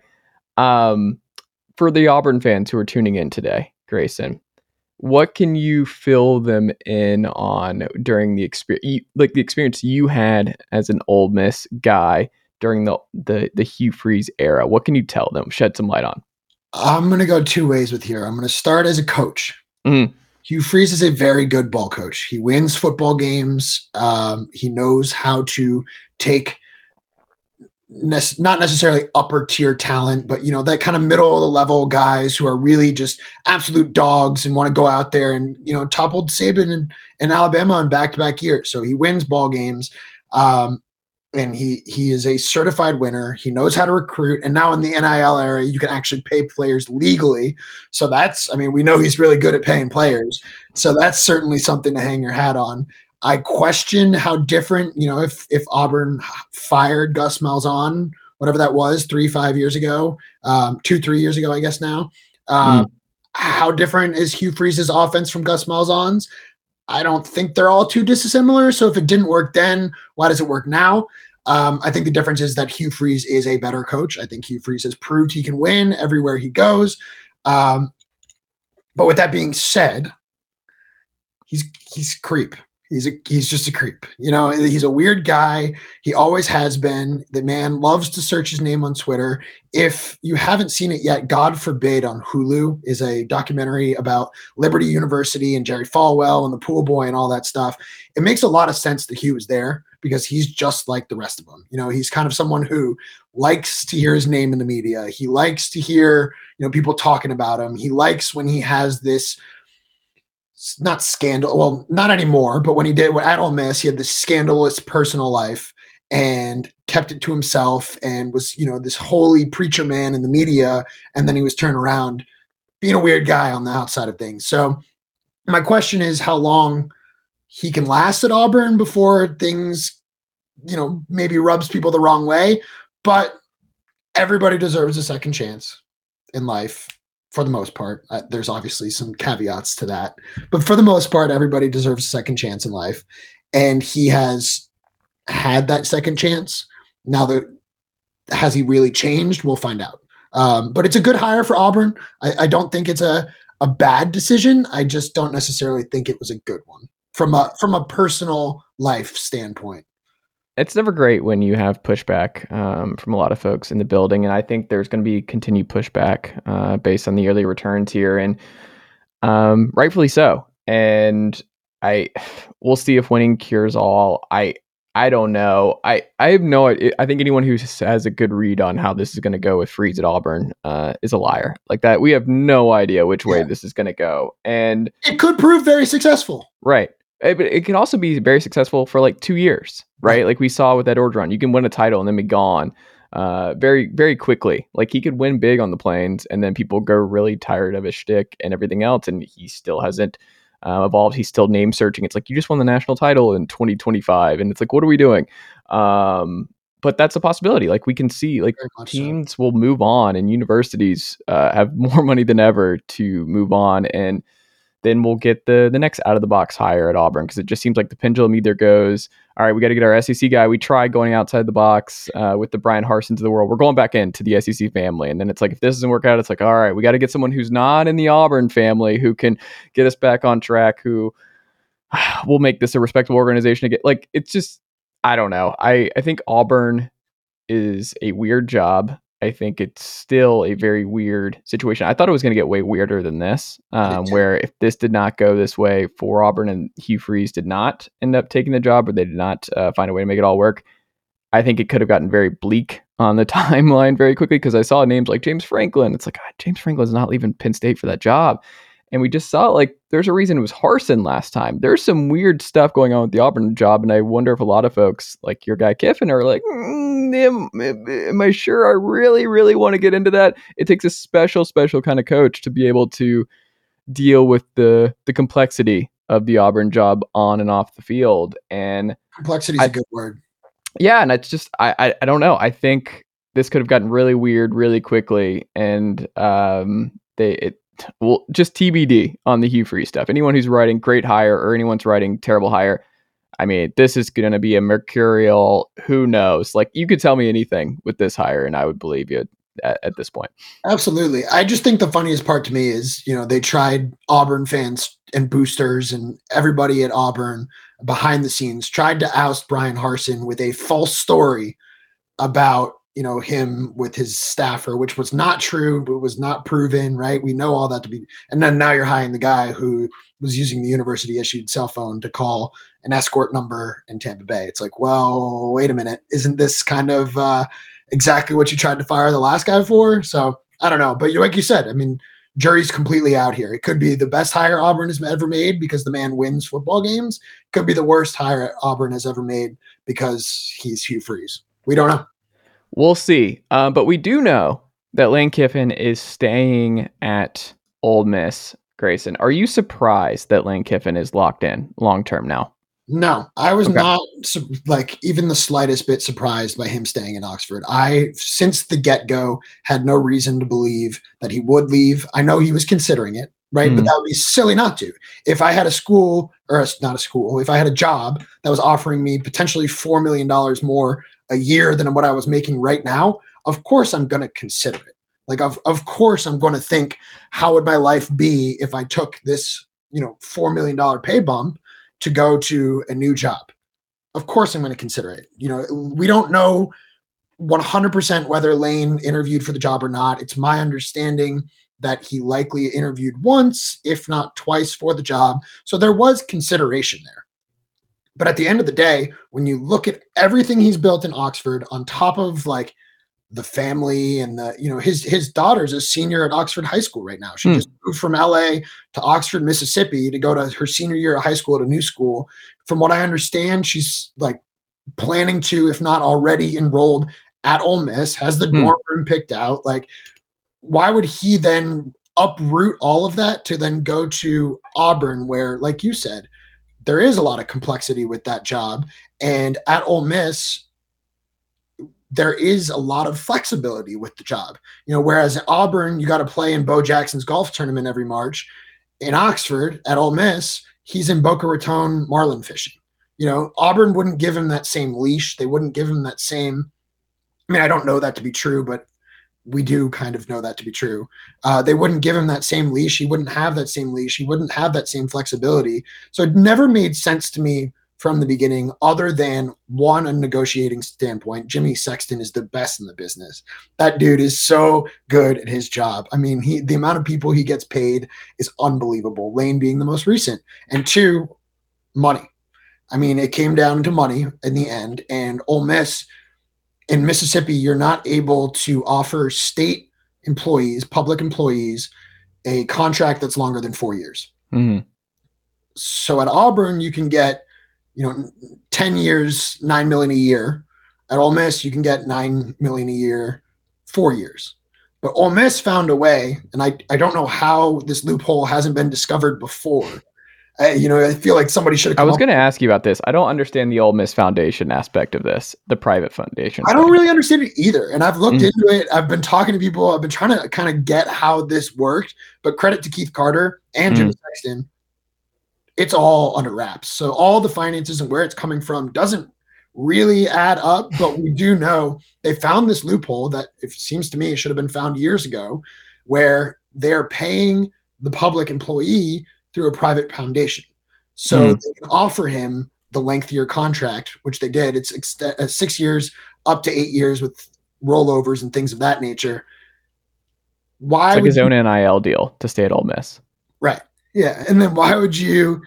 Yeah, exactly. Why would you? Why would you then take, you know, equivalent or, you know, in the general ballpark for the same number to then move jobs? It never made any sense from the beginning. I stood by it from the beginning, and and I, you know, was really frustrated with a lot of the reports, and I know Lane was too. I think this last week where we saw all the hecticness with, oh my God, it's done, Lane's leaving. I don't think any of that was ever true Mm. there was a certain reporter, and I'm not going to name the name, but everybody knows which reporter it was, who said it was a done deal. That was never true. That was never close to being true. And all of the smoke and mirrors behind it all stemmed from that. And Lane would not have handled it the way that he did if it weren't for that report. He told his team internally, I'm not planning on leaving. He told his team, I'm focused on Thursday beating Mississippi State. I'll sign the contract Friday. I've signed three extensions already. What does a fourth do? Like, what difference does it make? What difference is it if I sign it Tuesday and Friday? Now, I understand it would have given some closure to the situation if you had just signed it on Tuesday, but that's not how this works. It's not how it has ever worked. It's not how it will work next year when, you know, Lane is leaving for the Montana State job. You know, it's not gonna. It's just gonna be continued cycle, and so all of this goes to say that Lane was frustrated with how it was handled. I know Lane's people, being Jimmy Sexton and his camp, were frustrated with how it was handled, and in turn, so were Ole Miss fans. But Ole Miss fans now have no reason to be frustrated anymore. What happened down the stretch for Ole Miss? Do you think what was going on behind the scenes played into just their final two week struggle? I mean, we saw that at Liberty uh, with the way they ended their season too, um, and planning for the Hugh Freeze exit. I wonder, like, did you see a change? Like, what happened? Because part of it, I wonder, it's easy to just be like, oh, Kiffin, and you heard that falling out of the Egg Bowl. It's like, oh, Kiffin had a lot of a lot of other stuff on his plate, and his mind was elsewhere, this, that, and the other. But it's like if you look at the Ole Miss schedule, it was very strange the way it was put together because it was just uh, a lot of appetizers for several several weeks outside of the Kentucky home game that like we're not going to see them really get tested until I mean late October and you saw the way they play. They were just a, a throwaway from uh, beating Alabama potentially Jaxson Dart. Um, had the ball in his hands uh, your guy Jaxson who we'll talk about in a second. But I mean I just I look at that schedule and I'm like, I just I don't know. I mean, they probably should have beaten Mississippi State, but like finished around 9 and 3, 10 and 2, but their schedule is just so backloaded with SEC West team after SEC West team that like I don't care what kind of team you are. That's just a brutal way to finish your season when you're the least healthy. Like you're banged up at that point and I don't know. I don't know what to make of this skid for uh, the Rebels. Did you see that coming when you saw the schedule? How much did that play in it? And uh, were you surprised by how it finished for for this group? I wasn't surprised. Um, I was disappointed mm-hmm. because mm I, I do think that the lane to Auburn smoke, you know, the locker room was had they looked against Arkansas in particular. They mm looked like a team where a bunch of 18 to 21 year old kids had been reading on Twitter all week that their coach was leaving. mm You know, so I think that definitely played a role in it. But to your point, no, like I wasn't surprised by it because it was Ole Miss should have started the season six and zero. Oh, period. The end. 7 mm-hmm. made a lot of sense. You know, that's exactly what happened. And then you run into Alabama. Arkansas is a very good team. We know KJ Jefferson's a good quarterback. He just, you know, bruised his way through that game. And credit to Arkansas where credit is due. They played a heck of a game. But when you look at that box score, Ole Miss turned the ball over three times. They had 10 penalties for 108 yards or something like that. And they outgained Arkansas in yardage, in first downs, in basically all of the offensive categories where you want to beat your opponent. Mm. Did. But then there were a couple calls, you know, I won't get into the officiating because officiating always has something to do with every single game. So there's no excuses to be made, you know, oh, this call goes the other way. You could say that about every game. Just don't put yourself in a position to have a, a, officiating call be what decides whether or not the that your team wins or not. Exactly, and there were some bad calls that could have mm-hmm. gone the other way that changed the game. Same with the Alabama game. I think there's a couple calls it goes the other way. Ole Miss has a really op- good opportunity, even better opportunity to win than it did. Um, so th- no, it didn't surprise me. I, I, said before the season, eight and three made a lot of sense. Um, you know, somewhere in there mm-hmm. um, or eight and four rather, nine and three. Uh, somewhere in there made a lot of sense, and that's exactly what happened. Arkansas is a great team. Mississippi State should have won that game. You know, you absolutely have every opportunity to do so. Credit to I can't think of his name right now, but number five on Mississippi State made that great play on the two point conversion. They mm-hmm. were ready for it. You know, my issue there was I didn't have a problem with the play call. I thought it was a good play call. I thought it made sense. It had worked a couple times throughout the season. It had worked in other teams. But the Chiefs have been running that play for three, four years now. It's mm not a secret anymore. Players are ready for that. They know to look for these things. They know these little gadget plays here and there are coming, and they just made a great play when it was right. Um, so no, I wasn't surprised by it. Uh, this was always supposed to be. I, I use the term rebuilding year loosely. Uh, this was a different team than it was last year. Matt Corral's gone. You know, you're losing basically your entire backfield, the entire your star wide receivers off to the NFL. It was a completely different offense, and the defense, you know, for the most part, was the secondary was the same, but there was a lot of turnover on defense too. This year was supposed to be the year. Okay, they're good, not great. Next year, Jaxson Darts, you know, a year and a half. He entering the year, he had played six games at USC. Mhm. everyone was like, "Oh, he's this amazing talent." He is. He's young. You know, there's a lot. of, This was never supposed to be the year, but there was a chance for it to be the year anyway, and it should have been if a couple things go differently here and there. If that makes sense. No, it does. And it's really, really hard to win 10 games back to back seasons. Like, this is something next year for Tennessee fans you have to uh, wait for. Hendon Hooker's gone. Uh, Cedric Tillman will be gone. A lot of leaders um, will be off this team next year. We'll see what happens with Joe Milton and company. But it's just, it's hard. It's hard to win 10 games in the SEC in back to back seasons. Only a couple of teams can do it and expect it year over year. But eight and four, nine and three, that's still a good, uh, good year to follow up what you lost. And I just, I don't know. It's just hard to get a read on where the SEC West is going because, I mean, Auburn we'll see, but still, uh, I mean, because there's another part of this where the portal and Lane Kiffin being the the portal king and what he's going to do in the coming days, and we saw that's major reason why these jobs are all filling up very quickly. It's like these these universities don't have a choice. Like you have to hire someone by December fifth, and really days before so you can get your transfer staff in order and really get people in place to watch a bunch of tape and figure out who you need to target in the portal and who you can get and who you can't and that sort of thing. Um, it's just a lot happens very, very quickly. Uh, He's already December. recruiting at Auburn, Yeah, and it's been two hours. exactly. Like it's Yeah. just you you have to do it. And you know those conversations were probably happening beforehand of like, all right, I need you to start. I, I think this is gonna happen, but I need you to jump on it. Uh, I don't know what your Monday is, but clear your schedule.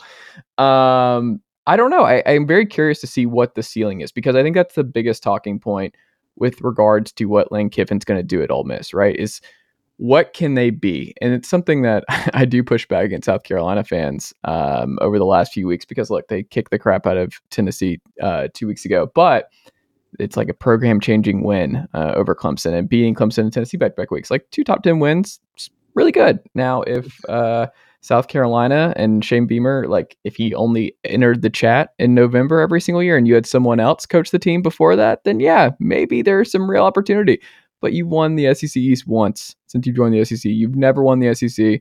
Like, let just win 10 games once. Let's just see that. Uh, the, the full season counts. And in this sport, we all have amnesia over the course of the full year. It's like when you beat Alabama, let's let's let's just wait on that one. Or even our competitive against Georgia. Um, all that to say, I am very curious with Jaxson Dart uh, going into year two in this system, um, with what they were able to do in the run game this year. Um, I I just I wonder what their ceiling is because Alabama they lose Bryce Young next year. Um, Jahmyr Gibbs probably gone as well. They're going to be in turnover. We don't know what their coordinator situation is going to be. Bill O'Brien might get another job. We'll see what that group looks like. But I mean, Bama looked beatable. Uh, this was a more susceptible Bama team. LSU, we'll see. I, I don't know if Jayden Daniels will be the quarterback again, but I think the West is more mercurial than it has ever been, where you can make the case for a lot of different teams. So when folks are like, oh, can you really win a title or win the SEC at Ole Miss? I think this is the most open it's ever been. And I think Lane Kiffin's looking around. He's like, I just won 10 games here last year. I can get the quarterbacks I want. I can get a five star kid, um, which is a big part of this. I can do it. I can, my offense works here. I'm recruiting. I can do well in the portal. I know there's a path for this old Miss thing to be sustainable. And I think he's taking it. Is that a, is that a fair assessment? Absolutely. I mean, there's a path this year to the playoff. You- That Alabama game goes differently. You're Right. riding that high. You know, hopefully Arkansas goes differently. You're looking at a one, maybe two loss Ole Miss team. And that playoff isn't that far out of reach. The SEC West, I mean, you beat LSU. uh, Credit to LSU. They won that game handily. I mean, that Mhm. was the best game Brian Kelly has coached in his 12 games at LSU. Mhm. Um, th- there was an there was a path to the playoff this year. There was a Mhm. path to the SEC West this year. There was a path to the SEC championship. They squandered it, and that's okay because it doesn't need to be. You know, Ole Miss fans. There's a lot of Ole Miss fans out there that oh, we didn't win ten games. That's okay. Mhm. Why, why is that a big like? Oh, we're not going to a New Year's Six bowl. That's okay. It's not going to happen. I mean, remember where we were two years ago, three years ago with, I say we because I'm an alumni, but Mm. um, like, remember where Ole Miss was four years ago before Lane Kiffin when Matt Luke was there? It's like, if Ole Miss fans were just happy to make a bowl game. Mm. And then now it's the expectation is that we need to be in the playoff every year. We need to be this. We need to be that. Ole Miss needs to be this. We are this amazing fan base full of amazing boost. Not really. You know, th- Ole Miss is a good fan base. You know, we work hard. We support our team, but it's no different than a Texas A&M. It's no, di- you know, Texas A&M's Kyle Field. They've got 100 and, tw- 100 and whatever it is, thousand people there every game. Ole Miss doesn't. It's just Mm. not the same playing field, and that's okay because you have a guy in Lane Kiffin who can level that playing field. He is the difference to where Matt Luke can't. There's no title. There's no uh, path to a SEC West title with Matt Luke.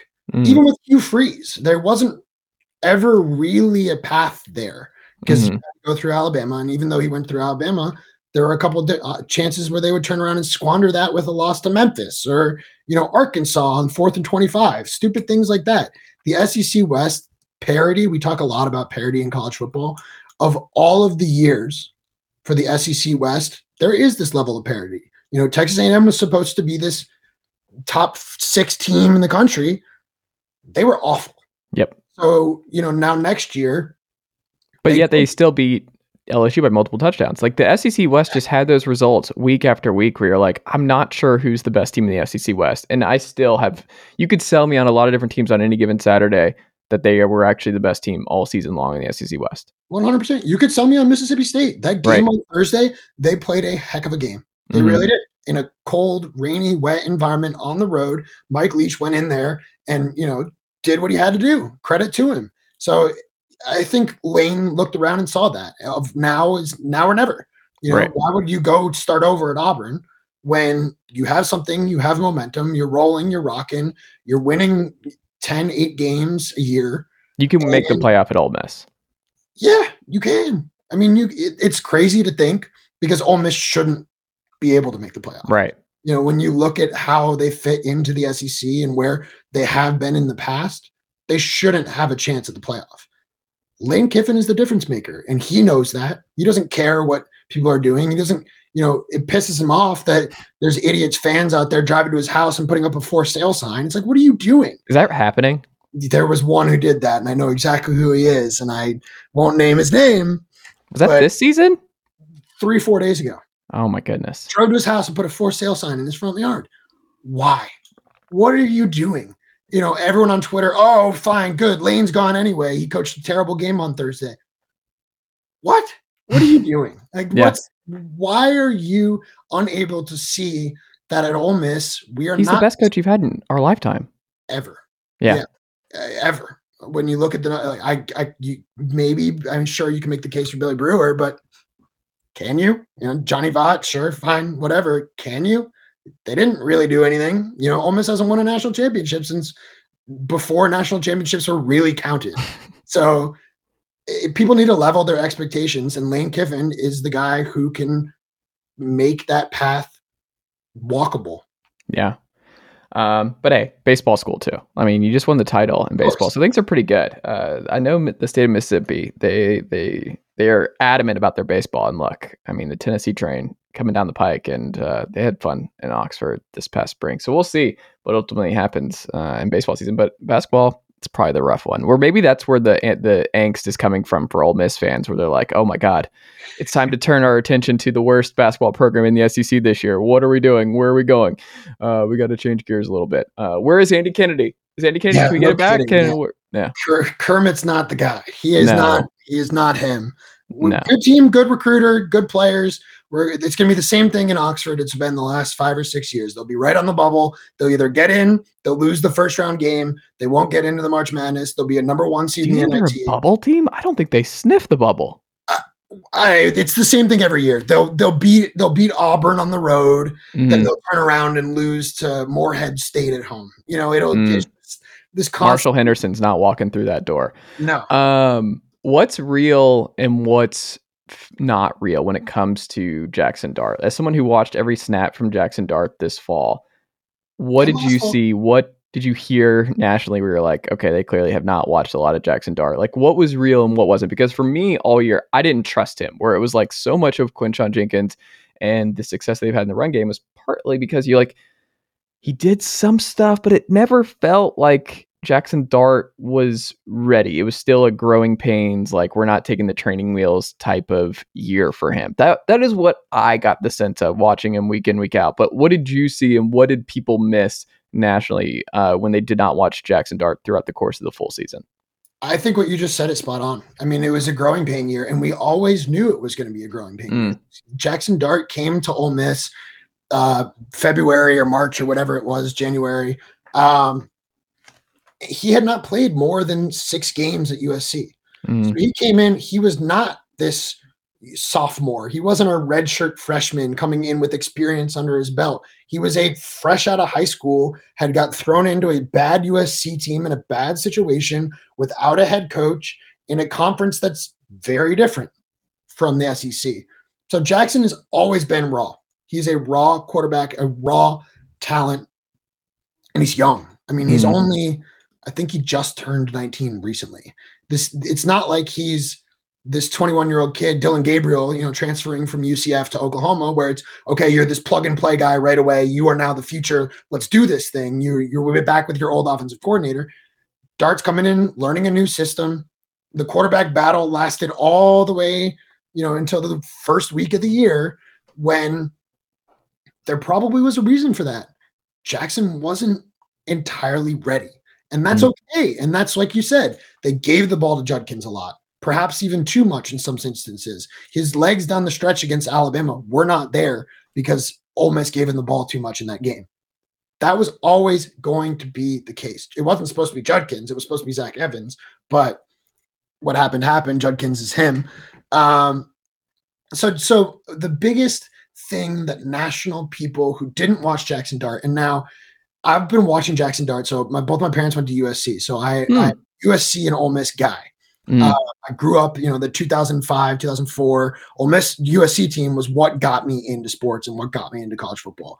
So I knew about Jaxson since his senior year of high school at Corner Canyon out there in Utah, and he just slings the ball. Mm. But he wasn't playing against great competition. He didn't really have much of a pass rush, and he just would sling it around. Some of the mm. throws were very ill advised.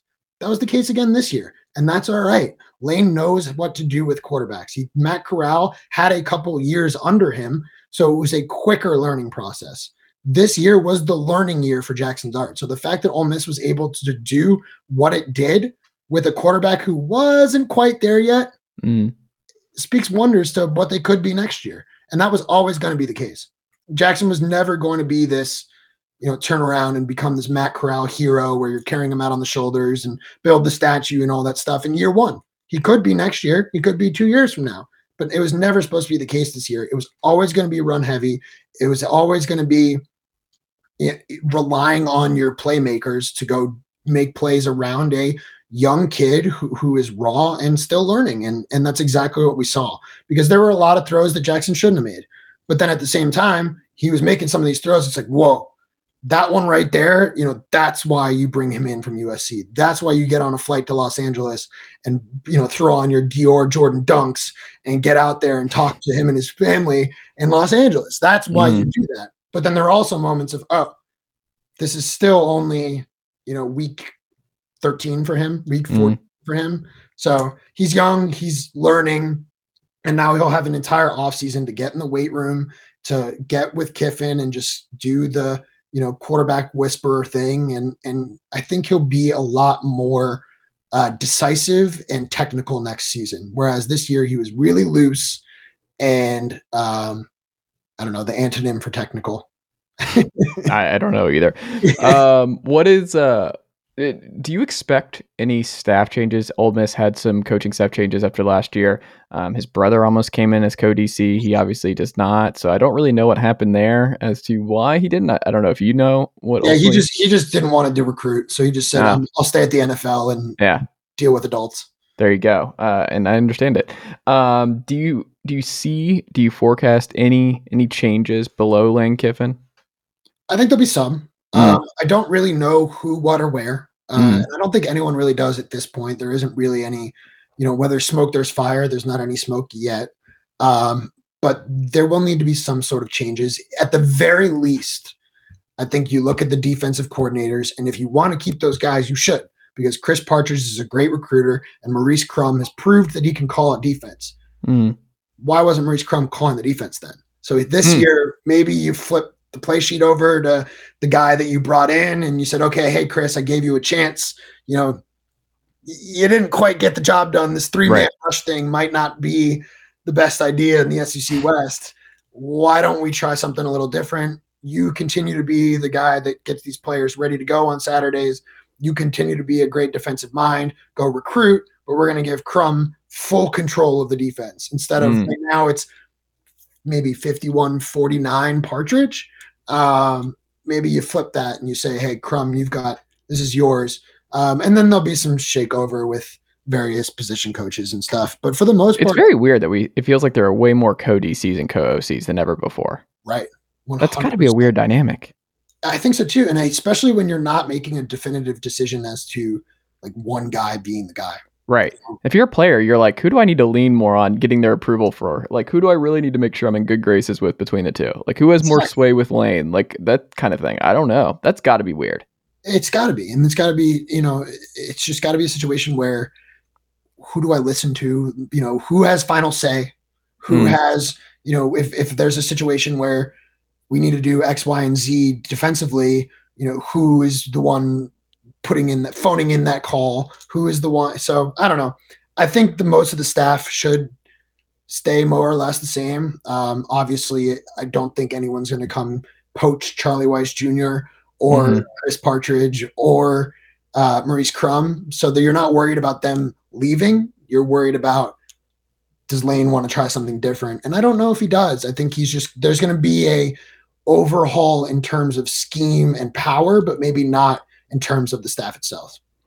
I always think it's interesting when teams get nervous about that, or fan bases of teams where it's like, oh, I hope they don't poach so and so. It's like if you're worried about assistants getting poached, then that means you don't have faith in the head coach. Like that is what that stems from. Where you're like uh, Nick Saban, Kirby Smart doesn't really matter. They're not really nervous about that sort of thing. Obviously, does it does it matter if you can have that su- sustainability in the the coordinator front? Like Clemson, obviously. Um, with Scott, Elliott, and uh, Venables for so many years, yeah, that was great. And you see what it looks like this year when you have to break in new coordinators and how rocky that can be. But I mean, Golesh, he probably will win uh, best assistant this year. I'm gonna guess he wins um, that award. I forgot what it's actually called, but yeah, I think I think you should. And you're and I part of me- part of me is like, oh no, uh, the play caller. Like, uh, what does that look like next year? It's like, well, you have the number one scoring offense in college ball this year. You were top ten last year. I think Josh Heupel will figure it out. I think Joey Halzle getting promoted, or we have a bunch of offensive analysts. Like, I'm not really worried. I'm not really worried about the offense or people getting poached. I'm not worried about Tim Banks getting poached. Uh, My main one is like Rodney Garner. Like that's the only one. It's like whatever we got to do to keep Rodney Garner in Tennessee. Just uh, Devin Hobbs coming into the building and just what the defensive line looks like uh, in this class and where it should go. Like that's one I want to keep winning because that's the that's the final barrier between Tennessee really com- uh, competing with Georgia year in year out is the trenches. Like that's that's For ultimately where it's it's got to finish here. Um, but we'll see. We'll see. Um, we'll end on this. The biggest offseason question you have for Ole Miss football is what? God, there's a lot of there's a lot of guys that are need to be replaced on the defense. Um, Hmm. The question now is there are some freshmen coming in that you should be excited about, but Lane is the transfer portal king, right? Hmm. Self-proclaimed. He ended up giving the title to Lincoln Riley when Lincoln got uh, Caleb. Um, Did he give him the title? he, he gave it to him. It was a it was a passing of the crown, um, more as a joke than anything. But Can we also say real quick, and I've been saying this, and I, I don't understand why it's just gone under the radar, but USC should be the biggest villain in college football. Like what happened here, the way they got Jordan Addison, like just taking and screwing over Oklahoma in the way that they did. I mean, Lincoln admitting that it did not go great on his exit, and it was not uh, probably the way it should have been handled. And they're just gonna make the playoff, maybe, and they are gonna have the Heisman quarterback, and like you don't want this to be a successful event where it's just like you can just mortgage uh, half your roster and then go and win a potential title. And really have no culture whatsoever and it just not really matter because of the amount of talent and uh, everything else. It's like I have nothing against Lincoln personally. I just I think they should be a much bigger villain than they are. It's kind of odd to me.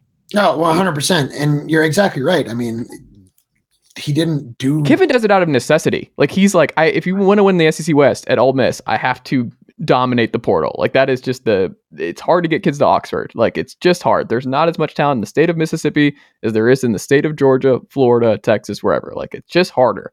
Yep. Um, yeah, I don't know. It's very different than USC.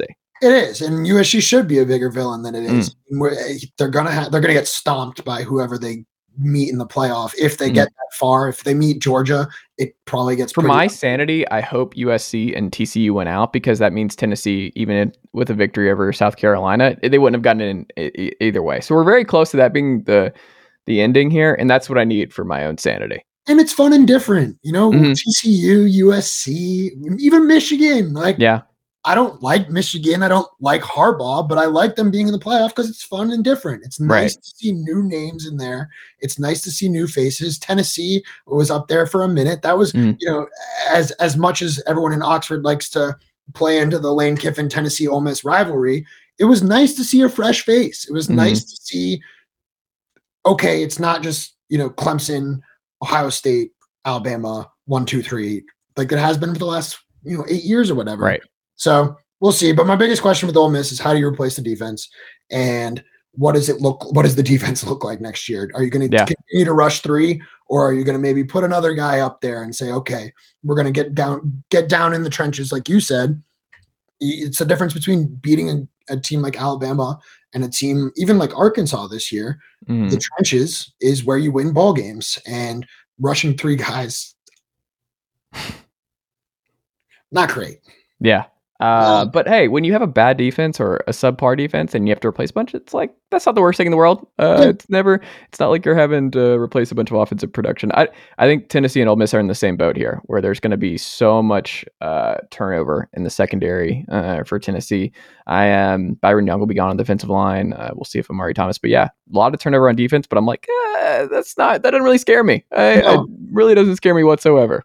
Yeah, and especially in the portal era. Yeah. Heupel and Kiffin are going to go, hey, we need a linebacker. Okay. Mm. Hey, we're Tennessee. Hey, we're Ole Miss. I'm Lane Kiffin. You know, why why are you staying at we got Ole Miss got a guy from Central Michigan last year. Like, Mhm. why why are you staying there when you can come play in the SEC? It's an easy sell. Defense is easier to replace than offensive production. And Yeah. so I mean, I think Kiffin and Heupel have it figured out where like I, I worry about a lot of programs where it's like if you're a defensive identity first team, I just tackling's worse. If you look at the NFL numbers, tackling is just getting significantly worse year over year. And with space and just the amount of practice time and the amount of turnover, I think it's just so much more sustainable to have a top 10 offense than it is to have a top 10 defense. And if you're like the Pats Fitzgeralds of the world and just the Iowas of the world, I just think it's going to be a really rough next couple of years for your program because I just I think you should start with the offense. Like if you do not have the right offensive um, playmakers, the right offensive scheme, then you're already behind the eight ball. And I just think that's a backwards way of doing it. Um, that's why I'm pretty optimistic about both Tennessee and Ole Miss. I think they're going to be fun. And I wish they played more often because, like, obviously the mustard bottles and everything else was funny, but like, I think there's no animosity. I think there might be a national misconception about how Tennessee fans feel about Lane. I think most like Lane. And if Lane ever came back, I think they would uh, welcome him with open arms because I think Lane's had fun with it. Obviously, he has a kid named Knox. Obviously, he in he understands how crazy and big the fan base is. I, I don't think he there's any real ill will uh, towards most Tennessee fans and Lane Kiffin. I feel like there's it's playful now. I think both are both are cool with each other.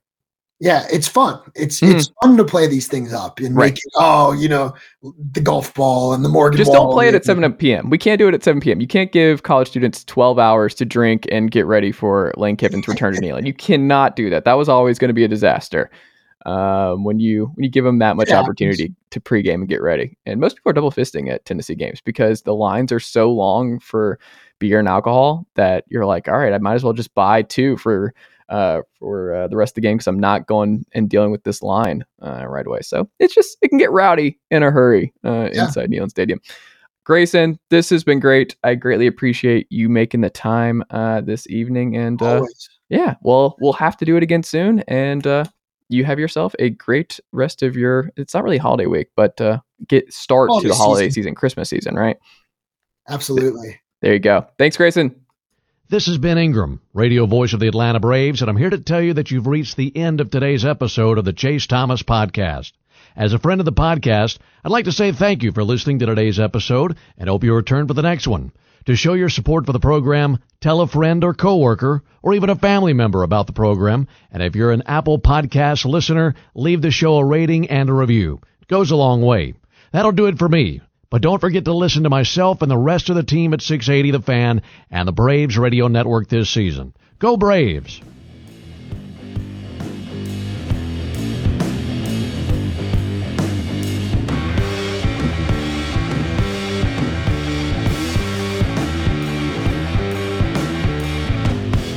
Nicely done, nephew. Chase Thomas Podcast. Hell yeah.